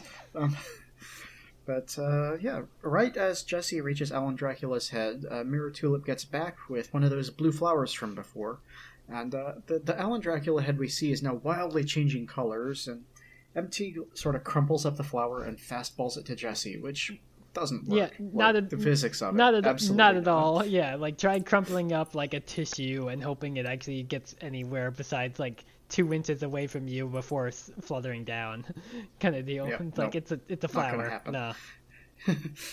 to be fair, to be fair, the train has its own stupid laws about how it works. So maybe the train version of flowers would work this way. Mm, It wouldn't work if it was. It wouldn't work if it was in the parasite car. But because it's in a different car, the laws of physics are based on what the food pyramid car would be. So therefore, it works different in this one, I guess. I guess it's fair to say that the laws of physics on the train are judged by what is dramatically appropriate. So, also that. Much like how we saw the toad just like leap off into the sky with like three frames of animation. That's still my favorite shot. Um, I'll have to see if I can find the picture of that exactly for when I uh, when we get that episode when that episode goes live, so I can put it as the, as part of the tweet. yes. Um, but yeah, so he, he Jesse catches this flower and puts it up to AD's nose to cause him to do the sneeze, and this ejects Perry, even though exploding didn't. Um, the kids embrace Alan Dracula as he shrinks back down to normal, and Jesse's number drops to 11. Uh, it doesn't tell us why, but it's because he came up with a plan and told MT to do it instead of waiting for instructions. yeah. Oh, yeah. Um, that makes total sense because usually his whole problem so far has been just doing what people, other people tell him. Exactly, Yeah. yeah. And uh, the thing is, though, is that Perry is still alive. His back half is frozen because of the freeze sneeze, but he's just hanging out here. And he actually tries to take credit for the number because, you know, if it wasn't for him, that never would have happened. But then he just wants to know whose mouth he gets to go in next. So, uh, following Alan Dracula's lead, they uh, turn and leave Perry there, hopefully to die of Kandrona starvation. The end. Rip to Perry the parasite. I don't think he comes. Uh, well, I mean, again, I was. I, I can't say for sure whether or not he actually comes back. I guess. we have a bad. mean, we have a. We have. one of us can. We have an actual bad track record in saying this character will never come back again, considering all the times we always said that about frickin' Tibbles, and then Tibbles never stayed dead. See Tibbles three fucking times in the finale, and it's like, Jesus Christ, how did we get that much Tibbles in the finale? yeah, well, I guess we'll just continue along with the next episode, which is episode six. Uh, well, before we do that, we need to take a quick Patreon break. Oh, right. Same. Uh, yeah, uh, you're right. There, we should talk about the Patreon. Um, Yeah, you know, we probably should. You know, I, I introed this as if it were going to be in the episode we recorded today, but it's definitely not. So it's going to be a weird intro for the episode that we recorded four weeks ago. Uh, if you are listening to the show and enjoy it, you can also find us at patreon.com slash usweirdoscast, where we do an entirely separate show called The Ax Files. It's, uh, it's a good time, y'all. It's certainly been an interesting experience to uh, finally see what Animorphs is all about at about, like, say, 27 years older than you probably would be the target demographic of Animorphs for, roughly. Hey, everyone is the target demographic of our of Animorphs, or did you miss the bit where Tobias had to come to a dialectic synthesis about his soul? Fair. I, the, the, Tobias books, I feel like, are going to be like that for most people, but most of these other books, I feel like, are a little bit skew younger. Because Tobias Oh, sure gets existential as fuck. yeah, uh, it's it's a good time, and of course we have tons of other stuff on the Patreon. Like every week, I do a full uh, queer book review and recommendation.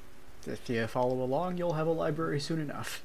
yep. And I finally did what I said I've been gonna do for a while and have returned to the Ultra Sun Nuzlocke. It's uh oh boy, it's been like two months since I touched it and we sure are back uh the big way. and I will say nothing more about what happens in this episode. Beautiful and ominous. I mean, we go after the third of the three Akala Island t- totems in this episode, and uh, if you know anything about, like, just in general Sun and Moon, and especially Ultra, you know the totem Pokemon and Akala Island are the fucking worst. Way more so in Ultra because they Uh. made them so much more stronger. Uh, yeah, it's um. The other thing, of course, that we do is every week we'd like to shout out the folks who have already signed on to the Patreon. So we need to say a huge thank you to Aurora Borealis, Trigger Harpy, and Bookcase Queen. Thanks, y'all. We really love having you along for the ride. Yep. you definitely help us with uh, offsetting the cost of the hosting and give us excuses for making even more fun nonsense. Exactly. Even even if the Nuzlocke also tests my faith in humanity at times. but I mean my faith in myself in terms of not getting Pokemon murdered. uh huh. Mm, absolutely. Look, I finished all the story content in Star Rail, and I don't think people want to continue watching me just try to grind for the end game, essentially end game stuff. So I was like, I should do the Nuzlocke instead. uh, fair enough.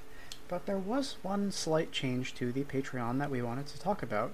So we've been considering this for a while now, but ultimately we decided that we want people to be able to hear the Ax Files. We love it, it's great work, and we're proud of it.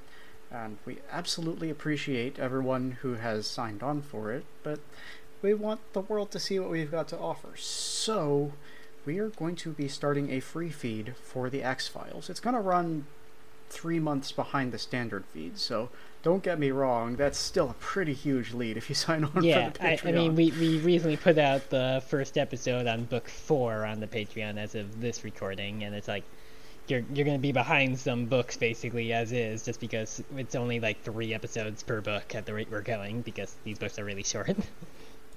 yeah. so, uh, that should start. The first free episode of the Ax Files should drop on Sunday, the 11th of June or Monday the 12th, depending on how frustrating my schedule is. but yeah, it's, it's we're coming up on it. So if that's a thing you're interested in hearing and you don't have two bucks, there you go. Uh, yeah, we're happy to have you all as listeners. You, will be a bit behind, obviously, but you'll at least get to hear it in one way or another. And uh, yeah, I think that's kind of it for today. So let's hop back into the show. yep. Uh, yeah, at that point, we will continue along to episode 6, The Lucky Cat Car, which basically decides the group enter a train car that consists of basically nothing but grass and a large lucky cat. Y- y'all know what those things are. The, the cat that does like the little paw swipe that, yeah, yeah, yeah. those things in, they see in stores all the time. Uh, MT uses some grass to lure Alan Dracula to the door at the base of the cat, which I don't honestly know how that works, considering there's grass everywhere. Why would Alan Dracula specifically want the grass that they're holding and not just any of this other grass? But whatever, it works. It gets him in. But there's friends over there and food. Uh, but Alan Dracula is a deer. He just does whatever he wants. It's like I don't I don't know. I feel like if there's like a big source of food, if a person you know is holding the piece of food, like an animal might go after that one just out of recognition if they know the person. But I feel like a lot of the times they're just gonna walk over to whatever food is just available. it's like, well, there there's food over there that my human is holding, but there's also food right next to me, and I could just lean over and eat that. uh, that's certainly fair, but I also think like Alan Dracula is established as apparently loving these two, so I guess, but also at the same time, who can say if Perry was actually being honest about that? yeah. Like Perry obviously wanted to stay in somebody's mouth, so it's like Perry could have just been bullshitting the entire time. Well, I don't feel like that's a thing he would need to lie about, though. Like mm. that. I don't know. I, I, I, makes his story stronger if he tells the truth. I know? guess, but I could I could work. also see it as the other way of just like he's telling them what they want to hear to convince them to let him stay in the deer's mouth. No, doesn't doesn't matter. For all we know, Perry's dead, so rip. He'd better be. Yeah. In any case, uh, it turns out that the base of the cat uh, basically just has a massive county fair inside of it. It's basically working on like Pokemon logic, where the fair is lar- like the cat is larger on the inside than the outside. I guess it's a pretty Yeah. big cat, but it's like this fair I don't think would fit in this cat. Not a chance. Yeah. No. Uh, Jesse's stoked about the fair since he goes to uh, powwow every year with his family, and he starts to tell a story about the time Nate wrapped his head in cotton candy, apparently, but he just ends up bumming himself out, actually. So MT says that he'll make things right by his brother when he gets to go home. And at that, MT says that they've only seen like a house of mirrors in terms of any other fair stuff, just because obviously like via Tulip, that's the only thing they would have really seen, and obviously Yeah. doesn't want to go there in this place because of the flex. And also because it turns out they just reflect themselves instead of having their own mirror person, because it just works that way. And it's pretty funny how MT's just like, it, it just works that way. Just fuck it. Just shut up. like, it's like I don't know. It just works that way. We're, we're establishing lore for how Infinity Train works because that's just how it is. And at that point, they both start getting a little bit confused about how both reflection and human anatomy works, and bi- or biology more specifically. it's very funny that it's like Jesse just like making up bullshit about how red blood cells work, and then he's even like, "Wow, wait, wait, really? That's how that works?" And he's like, "Uh, maybe I don't know." and they both just kind of stand there just pondering about stuff for a bit. but while they're doing this, uh, Alan Dracula walks over to a crane game because he wants the fake grass inside, which, based on what we see later on, this actually might not be fake grass because he's definitely eating it when he gets Yeah. inside. So I don't know if it's fake grass or Anything is possible. yeah, it could be real, it could be fake. It's the fucking terrain. Who knows? He definitely eats it regardless. yeah. Uh, they have to basically like uh, pull him away from there though, and Jesse starts to wonder how you would even even play the games here. And look at that, the Toad is here because he's running a kick the Toad uh, game, and he explains that it, This poor guy. yeah. he's even when he's allowed to do what he wants, he can't think of anything else besides just getting kicked. But yeah, he hmm. explains that you use points to play, which I when he said that, I interpreted that as like you need to basically like gamble the points to win more points, but that doesn't come up at all in this, so I don't know how that really works. It looks like they just get to play the games for free and just earn points based on how they do. You know, honestly. Yeah, I mean, I guess if they only they only start with two points anyway, so I guess if you had to gamble them, like you could easily fuck it up and be like, well, I guess I'm out. fuck it, I guess I'm stuck here. Yeah, starting with that low of a, a, a number is so. yeah, it's not even like starting you at like like 25 points or something, so you at least have a bit of a reserve or anything like that. Yeah. Yeah. But like I said, he's running a stand for kicking him at targets, which he explains away as it being of his own will, so at least he gets paid for it.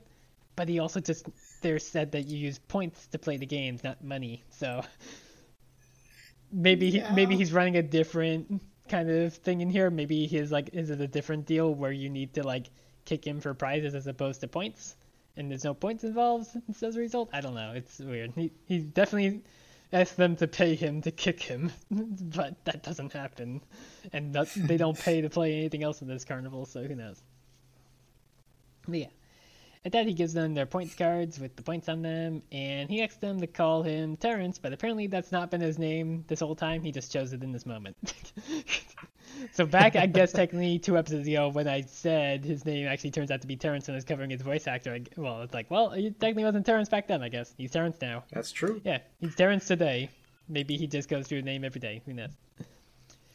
Uh, but then we get a shot of just some very season one characters here at the carnival, like the the pasta flower lady, who I actually already had mentioned before with the little Italy car. Uh, Yeah, what was her name? Nancy? I think it was Something I like think it was Nancy, yeah, because like there we definitely also see uh Grage, the crystal guy, and we also see uh fuck I have his name written down. That's where where is it? Uh, ba, ba, ba. Is that, uh, khaki Yeah, bottoms? khaki bottoms. I keep wanting to say soggy bottoms. I don't know why I keep thinking soggy bottoms. yeah, khaki bottoms, the little stuffed toy guy from the ball pit car. Uh, yeah, they're all just here, just kind of hanging out. And eventually, we get over to the prize car, be- or the prize shop, because uh, Terrence told him to go check it out. One sec. And basically, we find out that our kind of jerk friend, the cat, is running the prize shop these days, because I guess she got bored of just staying in her little uh, single shop or running scams, Yeah. just going from car to car. So she's here instead. and she initially mistakes MT for Tulip before realizing that they're, they're a reflecting person, which I feel like the fact that they have metal skin would give you a bit of a tip off compared to Tulip not having metal skin. But Well, that's fair, but on the train, I feel like it's very possible to accidentally end up with metal skin. yeah, I guess maybe just being like, oh, you went to the metal skin car, huh? Yeah, weird. Yeah, that'll do it to you. Listen, can you point me toward that one?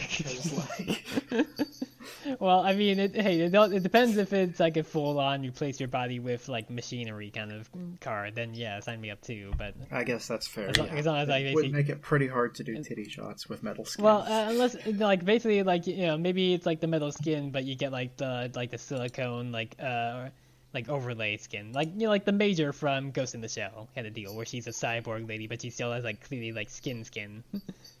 Because I mean, she has she has normal ass tits. She doesn't have metal. She doesn't have like just giant circular metal boobs or anything. I mean, she does have giant boobs, but not metal boobs. but yeah.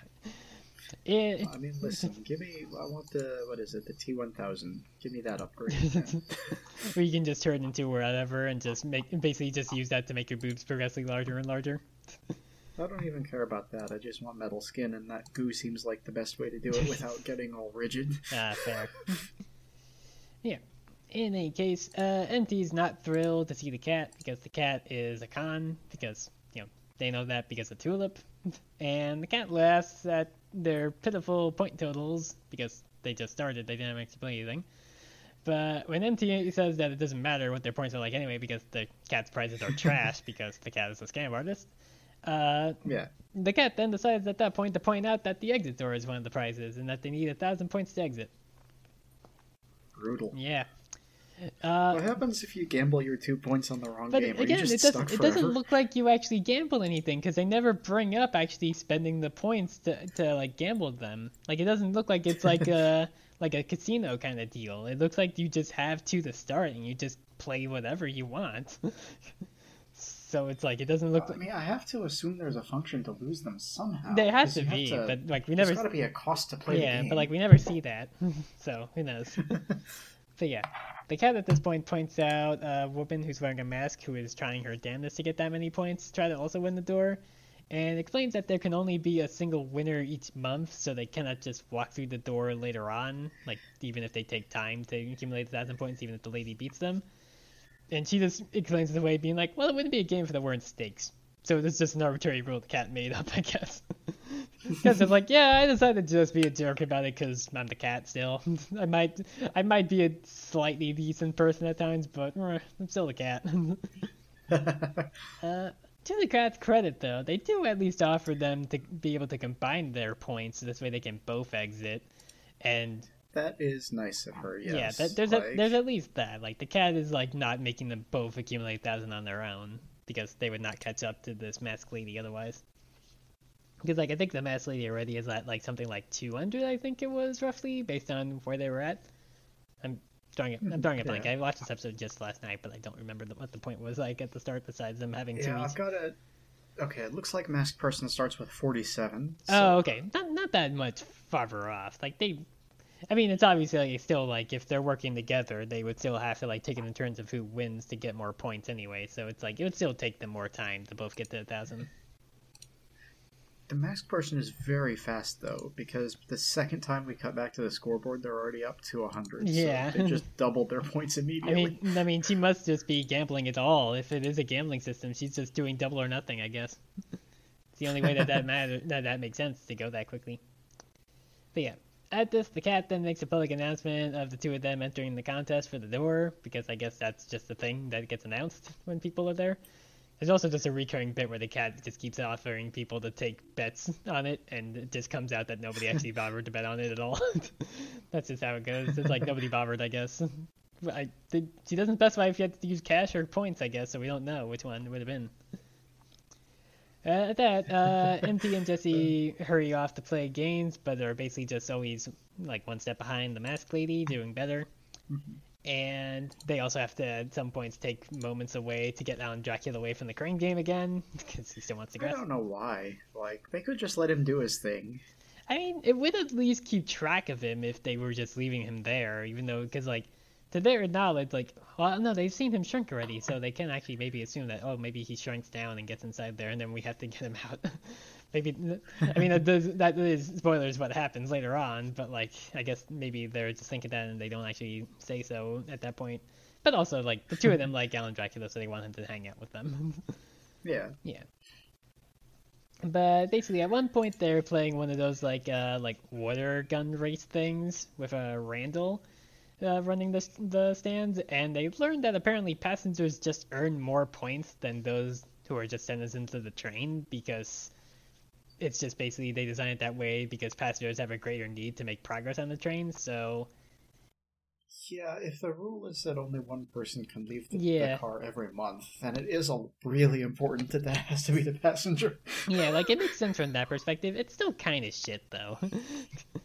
Yeah, like for sure. obviously yes you do want the passengers to be able to actually move around the train to you know do their whole like self-reflection thing to get off the train you know as most as most people do on the train compared to some but it's like in theory. yeah but it's still like it's still a little bit fucky because it's like anybody that walks into this train car is like um, i'm assuming the other door that they came from is still can just be open so people can leave that way but anybody else on the train would have to wait a month and hope they get enough points to go and leave back towards the front of the train i guess. Yeah, so that kind of sucks um, I mean, I guess if you had a month, it would be easy to build up the points, but then you're stuck in this carnival for a yeah like you're stuck in the carnival for that long eating like a bunch of like fair food for that long which like fate worse than death. I mean, fair food is all right for like the like day or so that you're at like a carnival on average or a fair, but it's like I wouldn't want to eat that stuff day in and day out for an entire month. Ah, yes, I love the taste of funnel cake. yeah, fun, That's my fun- primary funnel cake, uh, deep fried, whatever the fuck, like Oreos or whatever. Some fairs just serve beer, and it's like, well, it's beer or water, and it's like nothing else. Okay, well, at least water is I useful. having been scrolling through the episode while we're talking about it, the food stands I have seen have been popcorn, fried dough, and candy, and that's it. Yeah, based on what we see near the end of the episode, that tracks with what we see get taken. Which, again, makes sense if Jesse's like hungering for actual meal or something like that compared to just whatever he finds in any car. Oh, there's a hot dog stand. Okay, there's that. But still, fair hot dogs is like kind of a gamble. to be fair, I feel I find hot dogs in general can kind of be tend to be a bit of a gamble regardless. But also that's because like at times I just don't like how hot dogs are like made. It's it's weird. Like it, it kind of depends on the hot dog itself, I guess. I don't know. Yeah. In any case, uh, da, da, da, basically, MT walks off pissed be- after being offered to buy a donut holder by the Randall because because Randall's still doing that. Uh, I thought he only had the one. I didn't I thought so too. I thought that they only had the one as well. That Tulip had. Maybe maybe they retrieved it after Tulip left the train. Unless Tulip kept it as a souvenir. I don't know. Maybe. You don't think Tulip took her lead pipe with her? Uh, yeah, probably she actually did. Yeah, she used it in the finale, so she definitely had it. Uh, We just didn't see if she put it back in her bag when she left the train. yeah. But yeah, maybe they maybe they uh, tracked down the cat, being like, "We need more donut holders to sell to people." Air quote sell because the train doesn't have currency.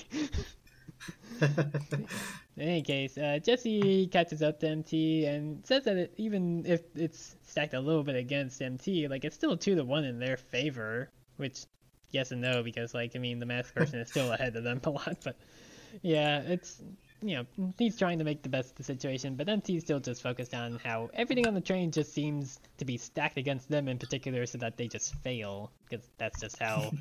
The train is designed for reflections in general, I guess. Yeah. Uh, Jesse at this point says that it doesn't matter because they're all going to leave the train together anyway once his number reaches zero. Which, of course, uh, once this got said, I was like, yeah, there's definitely gonna be a problem there, huh? Because they they didn't mention if anybody else gets to leave the train when Tulip got to leave, but I'm assuming it's just for passengers.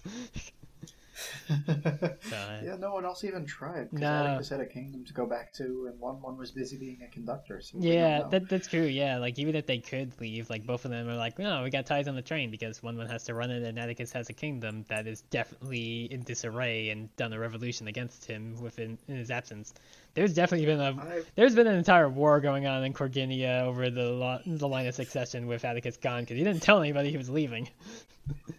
I really hope that one one gave him a good transport back to his car. so he didn't yeah, have to go all the way back yeah. alone. This way, he didn't take a whole fucking like two months to get back afterwards.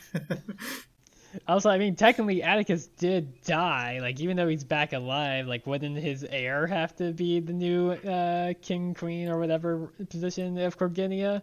Like, even if he comes back, it's like, well, we already did the the the ceremony to make them the new leader, so Atticus has to fight a war against his child if he has one. That's just going to depend on the individual rules of succession for the kingdom, which, as we all know, are stupid because monarchy is awful, so it doesn't matter. Fair enough. They are all ridiculous and overcomplicated and don't bother paying attention. Yep.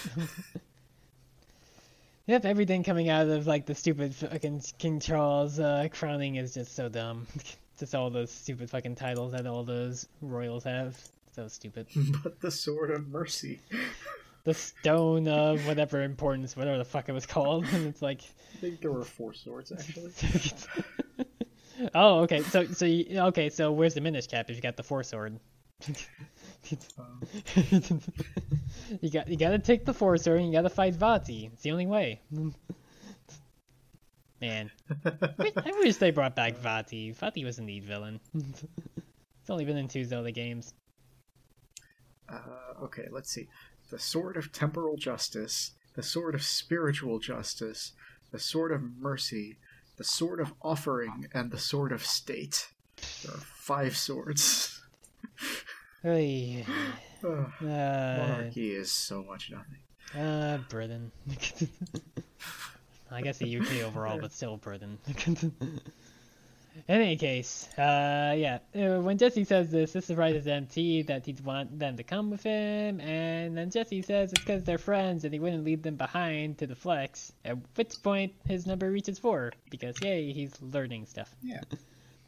Uh, I do want to note at this point, Alan Dracula has turned himself into a barrel of pickles for some reason. yeah, I, yeah, I did notice that. I don't have it in my notes, but he definitely did do that. Well, it, it's mostly notable because the barrel of pickles is labeled Alan Dracula's Pickles, which means he does know his name. Oh, I didn't notice that that's his name on the side.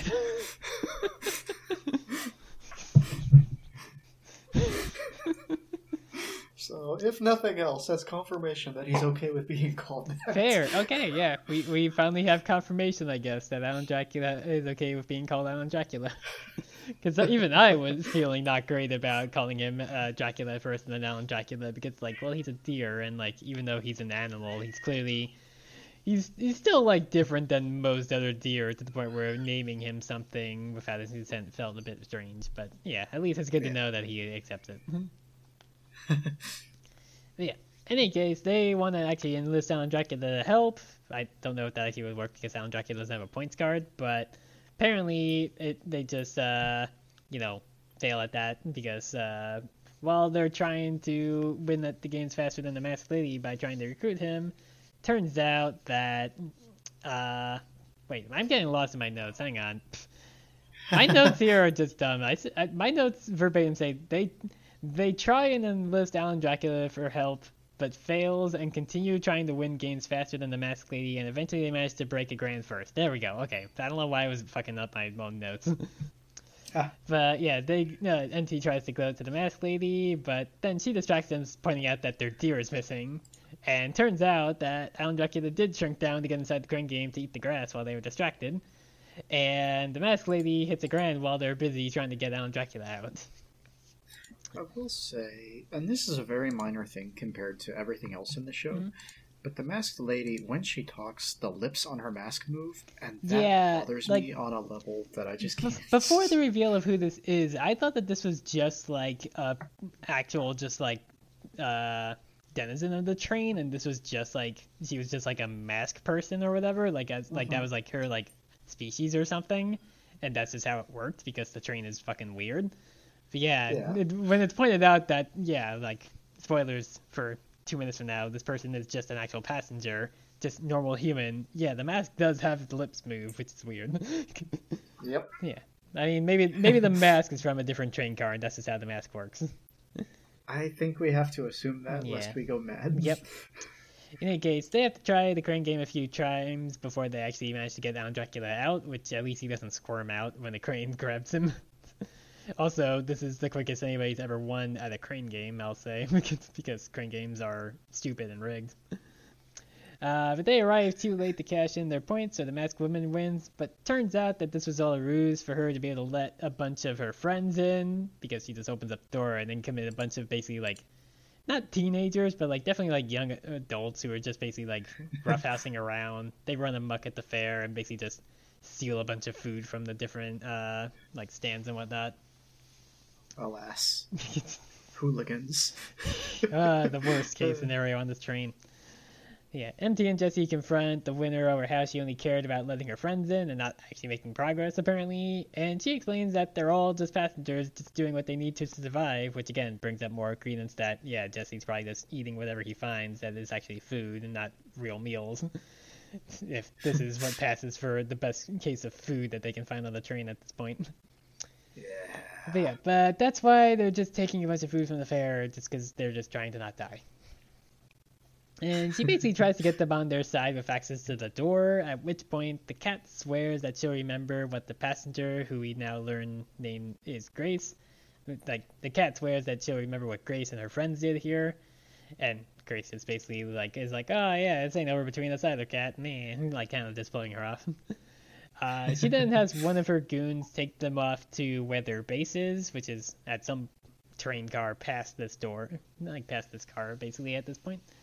And as they go and head out, she basically like tries to like pull out her like little makeup compact to adjust her stuff, but she has to pull off her glove in the process. And we see that she has a bunch of numbers all over her arm. Not to the same level that Amelia did, but definitely the kind of person who's like not actually trying to get off the train and is making things worse, basically. Yep. Yep. yep. And that's that episode. Yeah. Yeah. A lot of criminals in this episode, but you know, it's okay. well, I didn't see any judicial system on the parasite car to say whether Perry was breaking the law or not, but if it's the parasite car, I'm assuming that that's just the law in the parasite car. Yeah, that's fair. Actually, let me look that up because the episode is called The Parasite Car, but I don't know if that's actually what it's referred to as in official material. Yeah, no, they call it the flower car, so he just happens to be there. and therefore, I guess it changes to be the parasite car unofficially. I mean, Yeah, it's it's so- for the sake of the episode. We know that. It's, but like how like they didn't want to have like the family tree car be two episodes, even though most of episode one and all of episode two took place there. kind of similar to also like how the past car is not an actual car, but they call it that because it's a look down the past of the person's history episode.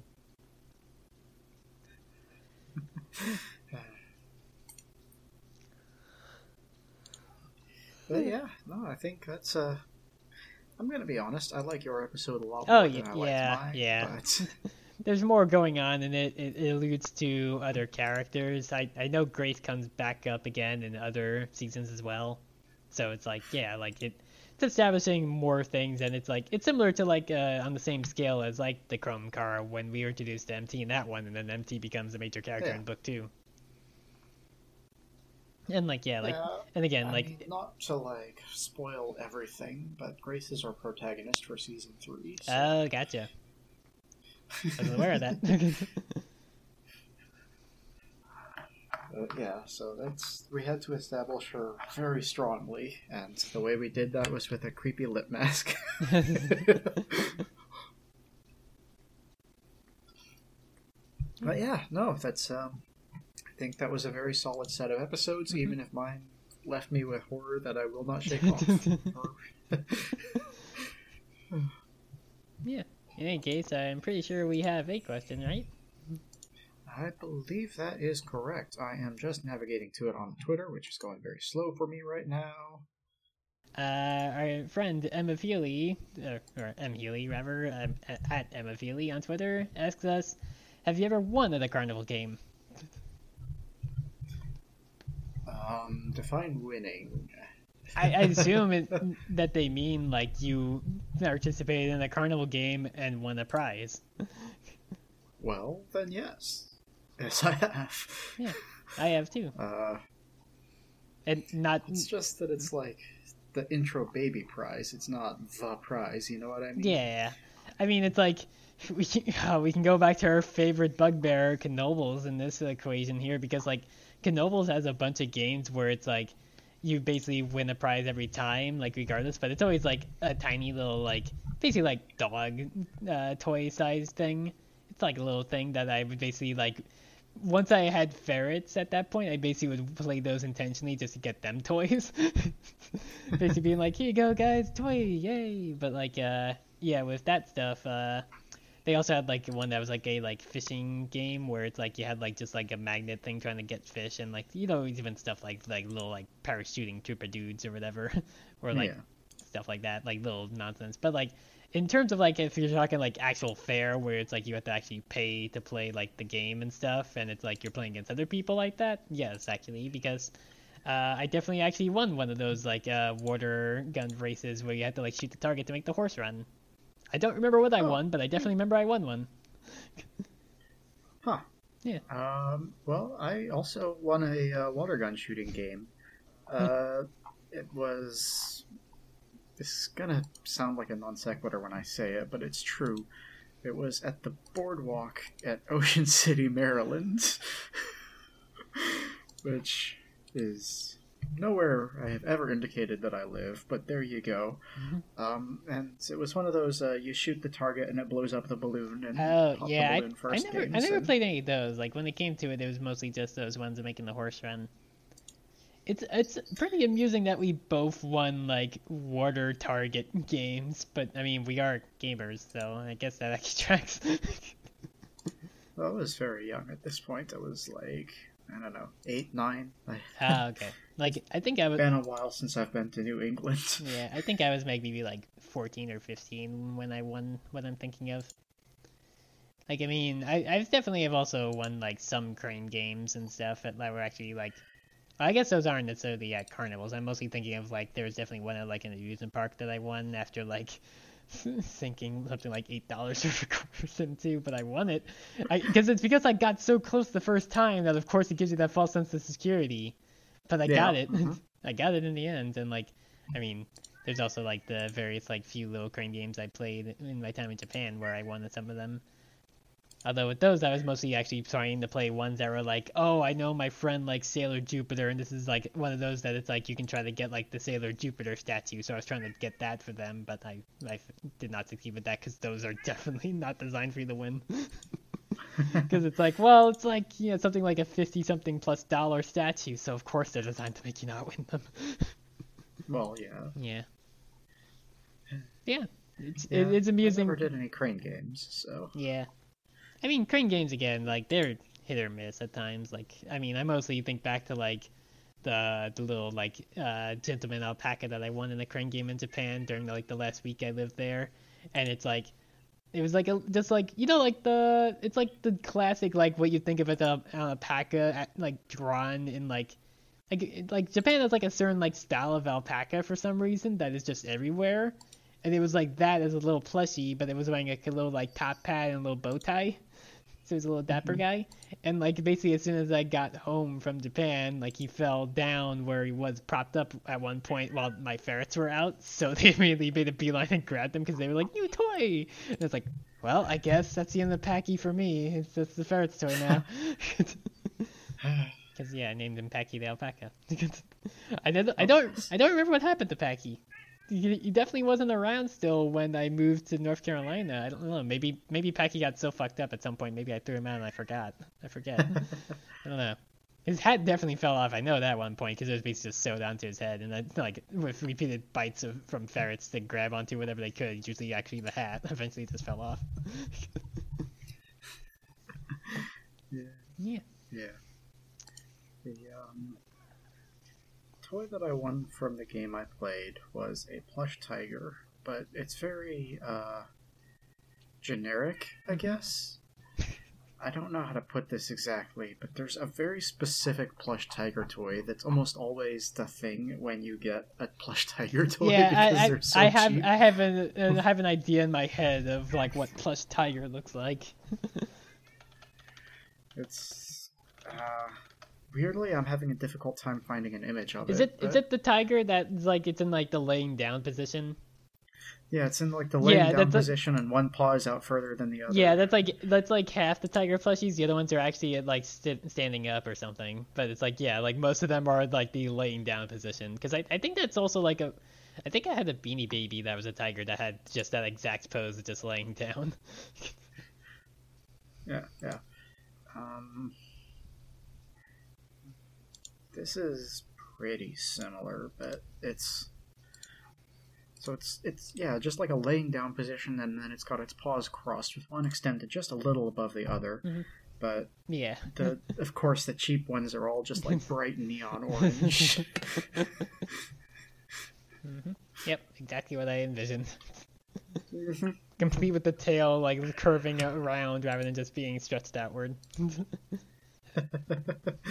Uh, Yeah. Uh, thank you for the question, Em. Uh, at that, w- we didn't have any others, so we'll get into trivia then, because we have a good amount. sounds like a Yep. plan. Uh, right, so first we have voice actors, because Perry is voiced by Bill Corbett, aka Crow T Robot from Mystery Science Theater 3K, which I did not fucking catch until I re- read it and be like, oh, right, duh. Makes total fucking sense. Uh, Sachet is voiced by BeBe Zahara Benet, who I don't think is a voice actor, but they were uh, they were on Drag Race, and basically the entirety of that like uh, runway car is just a big homage to Drag Race in general as well. Yeah. like that's why they were chosen. Also, hi Ziggy. Yes, we know dinner time soon. Calm down. Dinner time twenty minutes ago. oh no! Oh no! Okay, so now it's actually she is justified now. Oh yeah. This is not on her. This is on you at this point. okay. Hey, listen, we let the show go long. We did. We, we I was talking about Gacha Hell too much. that, I guess that means I share some of the blame, even though I can't feed Ziggy. yeah. Okay. In any case, uh, Grace, who I also found out her name is Grace Monroe when I was looking this up, is voiced by Kirby Howell Baptiste, who was Nicole Mallory on Veronica Mars, Dr. May Turner on Jurassic Park Camp Cretaceous, and Death in The Sandman. She has other roles, but Yeah. those were like the ones I noticed the most that really stuck out in my mind. Because apparently, also Camp Cretaceous is actually a good. which That's what I keep hearing. yeah, Um, which is honestly surprising because like all other Jurassic Park stuff currently going on has sucked. Just to be fair, it's just the fucking movie starring a fucking neo-Nazi, but still, that's three movies of that, and it's like, well, that's already half a Jurassic Park total, not even including video games or sideshows like Camp Cretaceous. But it's like, yeah, apparently Camp Cretaceous is pretty all right. Uh, other stuff I have is that Perry was originally created as a parasitic egg creature called a cowbird who would have replaced One One in an episode in Book One, but the idea was repurposed for the parasite car. Oh, weird. Yeah, strange, but I guess they also had like way too much like kind of like world building just in terms of like Infinity Train as a whole to go over in that to really cover, and also because it's like. I mean, I- guess there really would have only been like one opportunity, which would have been the crystal car for that to have been in there, but they decided to do that instead. Um, Sorry, I just looking at Kirby Howell Baptiste's work. How did you miss Invasion of the Les Body Snatchers? Okay, to be fair, I will be upfront here. I had written down her name yesterday, and as you were doing your synopsis and getting to the end, I was like, shit, I didn't actually write down what Kirby had, Howell Baptiste has been in. Fuck. And I had to quickly go to her Google just to find a few. That's on me. That's fair. That's on me. like, I was lazy That feels like night. a name that should have stood out. I guess, but at the same time, I forgot to get it. I meant to do it when I was at work, and I forgot. That's on me. In any case, uh, the crew had hi- uh, apparently hidden that Bill Corbett would voice Perry from Madeline Queripel, uh, one of the show creators, because she's a big uh, MST3K fan. And basically, it was reported as being absolutely starstruck when he entered the recording studio the day that he was there. Just a little funny bit where they apparently hid it from her because they knew that she would freak out. Uh, this uh, scene of the cast annoyed at their costumes before going on the runway was cut for time, which makes sense. It really wasn't necessary. yeah, it was just kind of a. Yep. yeah, There. We, we know. We know. We know, Ziggy. We're almost done. she, She's slapping me too now. she can't hear me, but I'm trying to alleviate her concern. uh, yeah. Jesse was originally named Miles, and the runway announcement of him had to be rewritten because it had previously been designed to rhyme with the name Miles instead. It's also amusing. Uh, Grace's photo apparently was on one of Amelia's monitors back in the engine, with her number also visible. Which I'm curious to actually try to like actually look at that and see because like yeah, it would have been a neat way to to have her like seated earlier on than when she's actually properly introduced in the show. Well, I Uh, mean, it is. It's just that it goes by so fast that, like. Yeah, like it's like there's so many pictures on there where it's like I'm sure some of them were probably just members of the crew or something like that that they just drew on there or whatever because it's still at the point to just bring up tulips to just send their uh, doorway.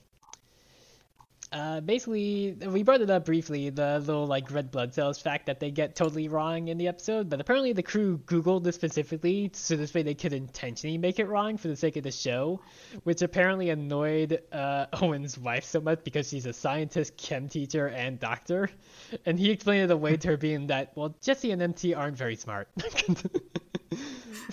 Blame the characters in the show you're creating rather than you choosing to make this wrong for the sake of a joke, I guess. Uh, another funny thing here I have is that apparently they were really excited to have Kate Mulgrew say the word buzzotoot, which is what she calls a like little uh, toy kazoo when she's showing off the prizes earlier that we just skipped over. Uh, interesting bit here I have is that Kaki Bottoms was originally going to have a much larger role in the episode because he was originally going to be the cat's assistant, where the cat would have offered him for tickets to which Kaki would claim he's priceless, but then the cat would just say his price is negotiable. Just trying to sell off your own assistant, I guess. Uh, and then the uh, I have just two minor things here. Alan Dracula was originally meant to get stuck on a roller coaster at some point, but also that got cut for time, I guess. And the big stuff that I have to point out because Cartoon Network are just jerks, as always, is that Jesse mm-hmm. mentioning going to a powwow in the Lucky Cat car is apparently the only time in the show where his Native American heritage gets acknowledged at all, and that's explicitly mm-hmm. because Cartoon Network were basically just dickheads and didn't let them be directly upfront about it. so this is the only way they could basically sneak it in, basically. And my understanding was they recorded it under the pretense that it was supposed to go in a different scene and then snuck it in here. So, Yeah. like, they were really dodging the network on that one. Yeah, I mean, Cartoon Network we know has been a problem for a while. I mean, they did indirectly go. Oh, yeah, no, yeah, okay, yeah. Grace is right there, two away from Tulip, huh? Yeah. Indicating that she Yeah, has she a really sure high is. number because she has ellipses. Yeah, fun. But yeah, I mean, as I was saying. like- Sorry to interrupt. no, it's okay. Like, I mean, like I said, I was I was curious to find that picture too. I just didn't realize it was right there next to Tulip anyway, or two away from her.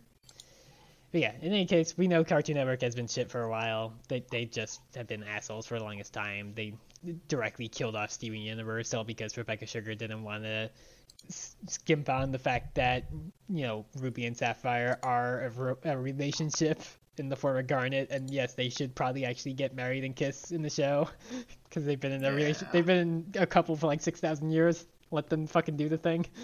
But apparently, yeah, Cartoon Network is assholes. Um, okay, let's see.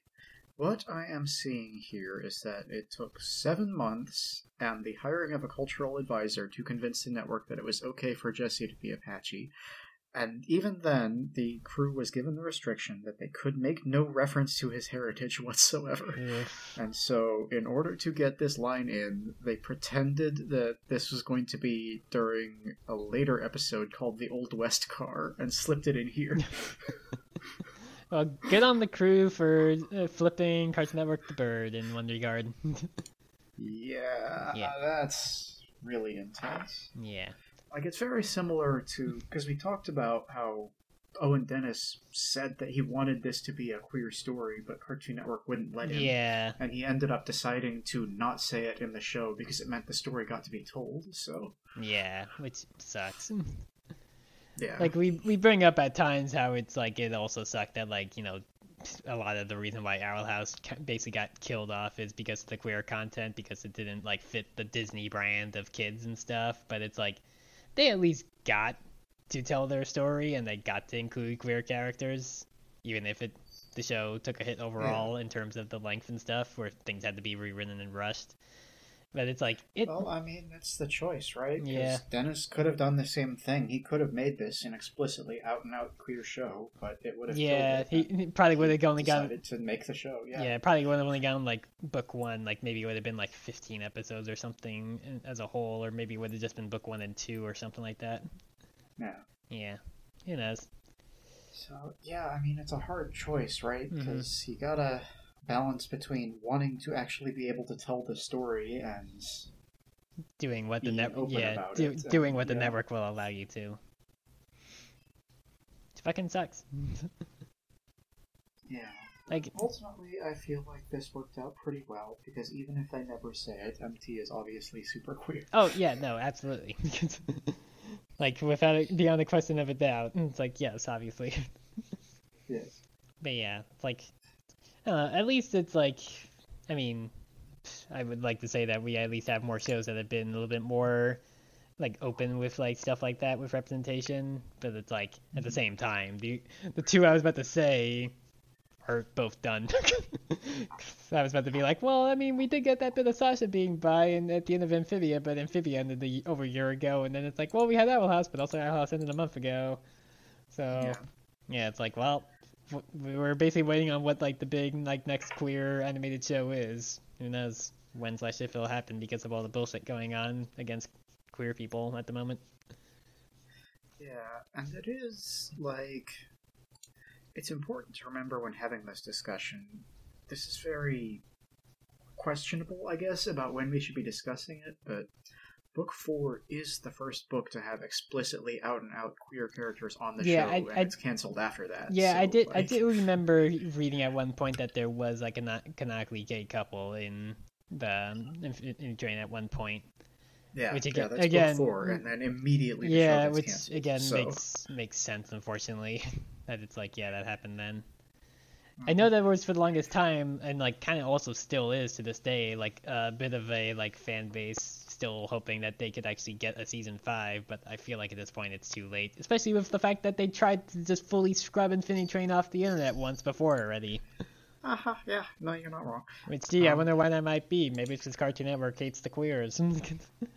I don't know, right? Because like book four premiered in April 2021. It's been Mhm. two years. yeah, It's, it's, like- not that that it's long. it's not you know? been it's not been too long ago, but it's also kind of been long enough. But like, I don't know. I guess that's also at the same point. It's like, well, we know Arcane season two is happening, but also Arcane season one was already like over a year and a half ago or something, right? Because Yeah. I feel like that was like end of 2021. But like, I mean, that show has so much production and like the character design and like the world and everything, and it's all like has to be carefully created and everything. It's not like they could easily turn that out quickly. and also because like if it wasn't a major success, it's on Netflix. It would have been canceled by now if it wasn't actually a huge hit, just because Yeah, of it, for how long it's taken basically at this point. But I think I, I don't recall, but I think they had said that season two was supposed to start this year, but I could be wrong. Uh, no idea. I think there's no official date, but I thought they had said that they were trying to aim for 2023. Well, I hope they are ready because you know writers' strike. Yeah. obviously. Oh, yeah. Also, yeah. Also that. yeah. And, you know we're behind that hundred percent. Yeah. Strike, obviously, always strike. In fact, always strike, never work. But. yeah. But yes, if they're not done writing, that's going to throw a pretty big wrench in the works for 2023. That's true. But also at the same time, it's like, well, hopefully these CEOs learn something when they have a bunch of things go on TV that have shitty writing because they only had like some scab cover it and not have a team actually like proofreading and going over the stuff to see if it makes sense, or they Ah, or they, well. or they do the like thing that they obviously want to do of just making a bunch of AI scripts and stuff and just let that do it, which is even worse. Like the strike started, I believe, officially yesterday, and as of today, there are a whole bunch of CEOs going all in on AI stuff. so- Yeah. Yep. Uh, one one day we won't have to keep posting the how many times do we have to tell you this old man gift from SpongeBob in relation to a bunch of this stuff. yes, and that will be the day we burn down capitalism. Well, we gotta get started on that then. that would be nice. Yes, I think we should do that. Mm-hmm. uh, still, it's so amusing for me to like see Adam Conover of like the larger uh like uh college humor bubble basically be on like a news network and say to their face about how their CEOs are repaid. It's very funny. I'm actually seeing. I saw him again because apparently he also did a uh, little like PSA on Twitter as well. oh yeah, he's very involved in all this. Yeah, which makes sense. I mean, it is a writer strike, and like, I wonder. I don't. Actually, I'm trying to wonder if maybe that's actually gonna affect like college humor overall. Or I guess like specifically Dropout.tv because like, I mean, I feel I guess it's slightly different because it's like they run like a comedy thing, but there's still obviously writing that goes into like, especially like Well, Brennan's yeah. world building for the campaigns and stuff he runs for Dimension Twenty. Well, the thing is, like, a series like that, it's all pre-pro, right? That, Yeah, they've absolutely already got Matt Mercer's entire series finished. Oh, yeah, like it. that's been a while now that they've had that done because Brennan had a beard in the clips from the Ravening War that they've shown. he doesn't have a beard at the moment. Well, that I mean, I having think a beard and then not having a beard is easy. You can shave any so. Tr- day. true.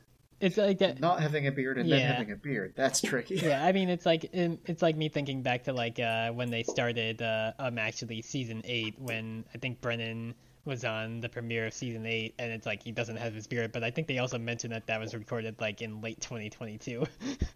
Yeah. So on that level, stuff isn't going to be affected right away, Mhm. but it depends on how long the strike goes. It may just delay everything they do in the future. yeah, potentially. But I mean, I again, honestly don't know about Dropout because I don't know how many of them are Writers Guild. So Mhm. Yeah, but I mean, if they need to, they need to because shit has to change. uh-huh. Yep. Yep. Yeah. but um, yeah, I think that's pretty much it, right? We don't have anything else to close this episode No, I. I think we're done. I think we've made Ziggy wait long enough. That's fair, yeah. Uh, so, if you have enjoyed this episode and my unrelenting horror at being yeerked, you can find us on patreon.com slash us weirdoscast, where you can hear us talk about getting yeerked every single week. Um, but more saliently, I am on Twitter at patch underscore jacket and on Cohost at nobody. Um, and I'm on a whole bunch of uh, RPG streaming shows through All on the Table. That's twitch.tv slash the transverse. Uh, Saturdays at 3 p.m. Eastern. I have a 50 50 chance of being there because I'm on half the games.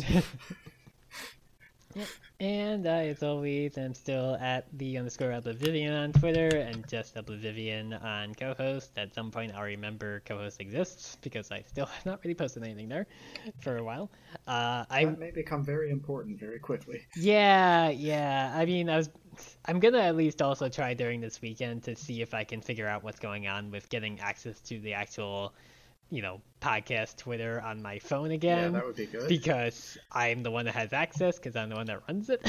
so I kind of need to be able to actually access that for the moment as long as Twitter continues to somehow, against all odds, survive. Just so I can actually post anything about the podcast on there. Rather than having to use my own, be like, well, this is the best I can do to remind people we record today, and here, please get into the questions. Because it, And Tur- listener, I make you this promise: we will never go to Bluesky. We hate that. yeah, yeah, that's man. Watching the whole like, like maybe like three hours long fascination with Bluesky that people had before everybody's like, oh, this is actually a fucking nightmare. Anything you post here, they own. This is the worst. like yeah. the immediate flipping back of like, uh, actually no. it's very amusing to watch. Yeah, that whole we own the rights to everything you put here in perpetuity. Really, Yeah. Also, it's like just because this is a site not run by Musk doesn't make it necessarily better because it's still run by Jack Dorsey, and Jack Dorsey was still running Twitter into the fucking toilet before he bailed. yeah, yeah. You know, I mean, Like- he's still an evil billionaire. Yeah. He's just a different evil like he, billionaire. he was still directly responsible for a bunch of Nazis and transphobes on their site not ever getting into trouble and constantly banning a bunch of trans people. So it's like it's only escalated since because turns out when you have one Nazi give over control of a site to an even bigger Nazi, it gets worse. Especially also when the Yeah. larger Nazi doesn't have a fucking clue how to run anything without it immediately exploding. oh, but don't worry, guys, it was meant to explode. I, I I'm waiting for when people try to claim that whenever Twitter does fully die, of being like, no guys, don't worry, that was the plan all along. Twitter was meant to blow up, just like the rocket. I mean, it might be the plan. the way things are, it could like maybe he's trying to hope that he can like get some like tax write off or something like that if Twitter explodes within a certain time frame after he bought it. I don't know how stuff works, but at the same time, neither does he. So, the thing is, is that Twitter is by far the most accessible tool for communication on a mass Mhm. level and organization. So it's very good for the Nazis if that goes away. yeah. The only reason, the only reason that I don't think Musk is doing that is because I think he's too stupid. Oh yeah, like it's it's much like how like people keep bringing up of like oh what where we have to deal with either Trump or DeSantis in the White House, and it's like if I have to have a gun pointed at my head and pick one of them, it's Trump 100% of the time because Trump is fucking stupid and never got anything accomplished as a result besides you know progressing more terrible shit like throwing kids in cages. But it's like overall he didn't really accomplish a whole lot because he was just so fucking stupid and kept putting his foot in his ass all the time. Whereas DeSantis is smart enough to know how to fucking fuck shit up.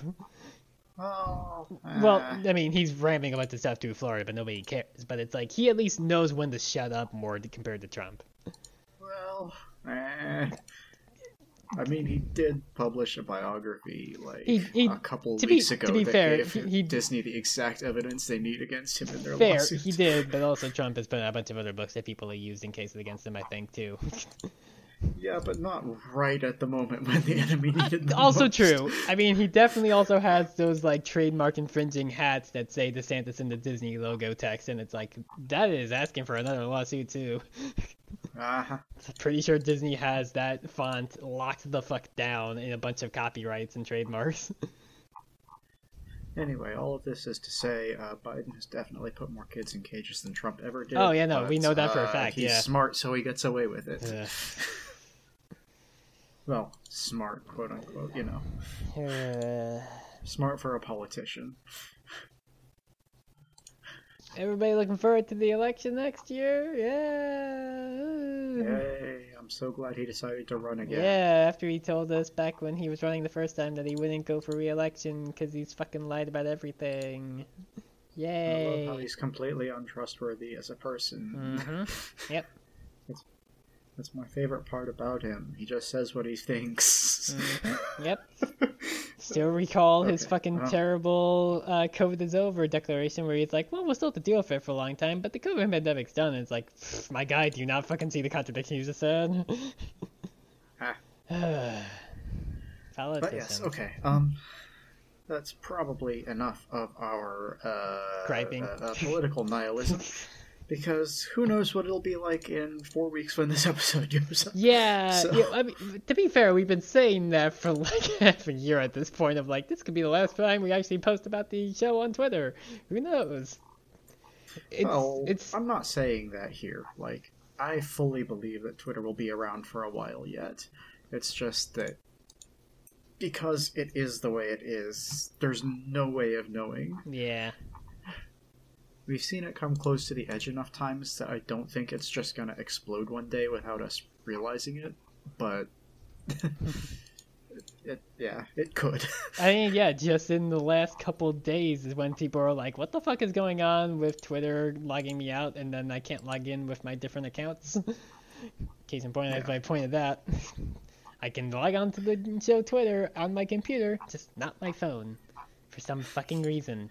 I know what the password is. I know what the email is, and yet, because Elon Musk is a fucking incompetent boob, I can't get access to it.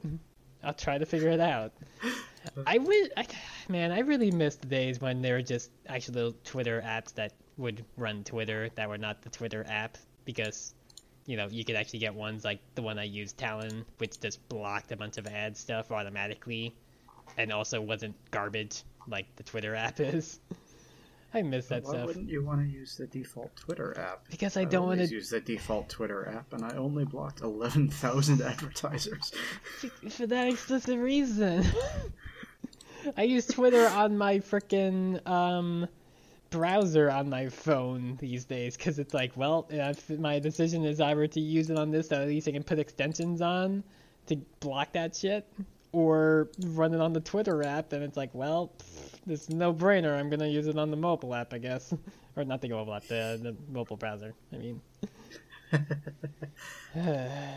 I miss Talon. Talon was so good. I could change the text in the background to be the colors I wanted. so of course I had like purple with yellow text because non-binary. Ah, all you need is dark mode. uh, but yes, um, Twitter is a thing, and we may or may not be on it, depending on whether it still exists in the future. The end. Yep. Uh, I think with that weird downturn at the end of an episode, there's not much left for us to say, but but remember, us That's where this weirdos has to have sit stick together. together. And Ziggy needs her food. Bye. Bye.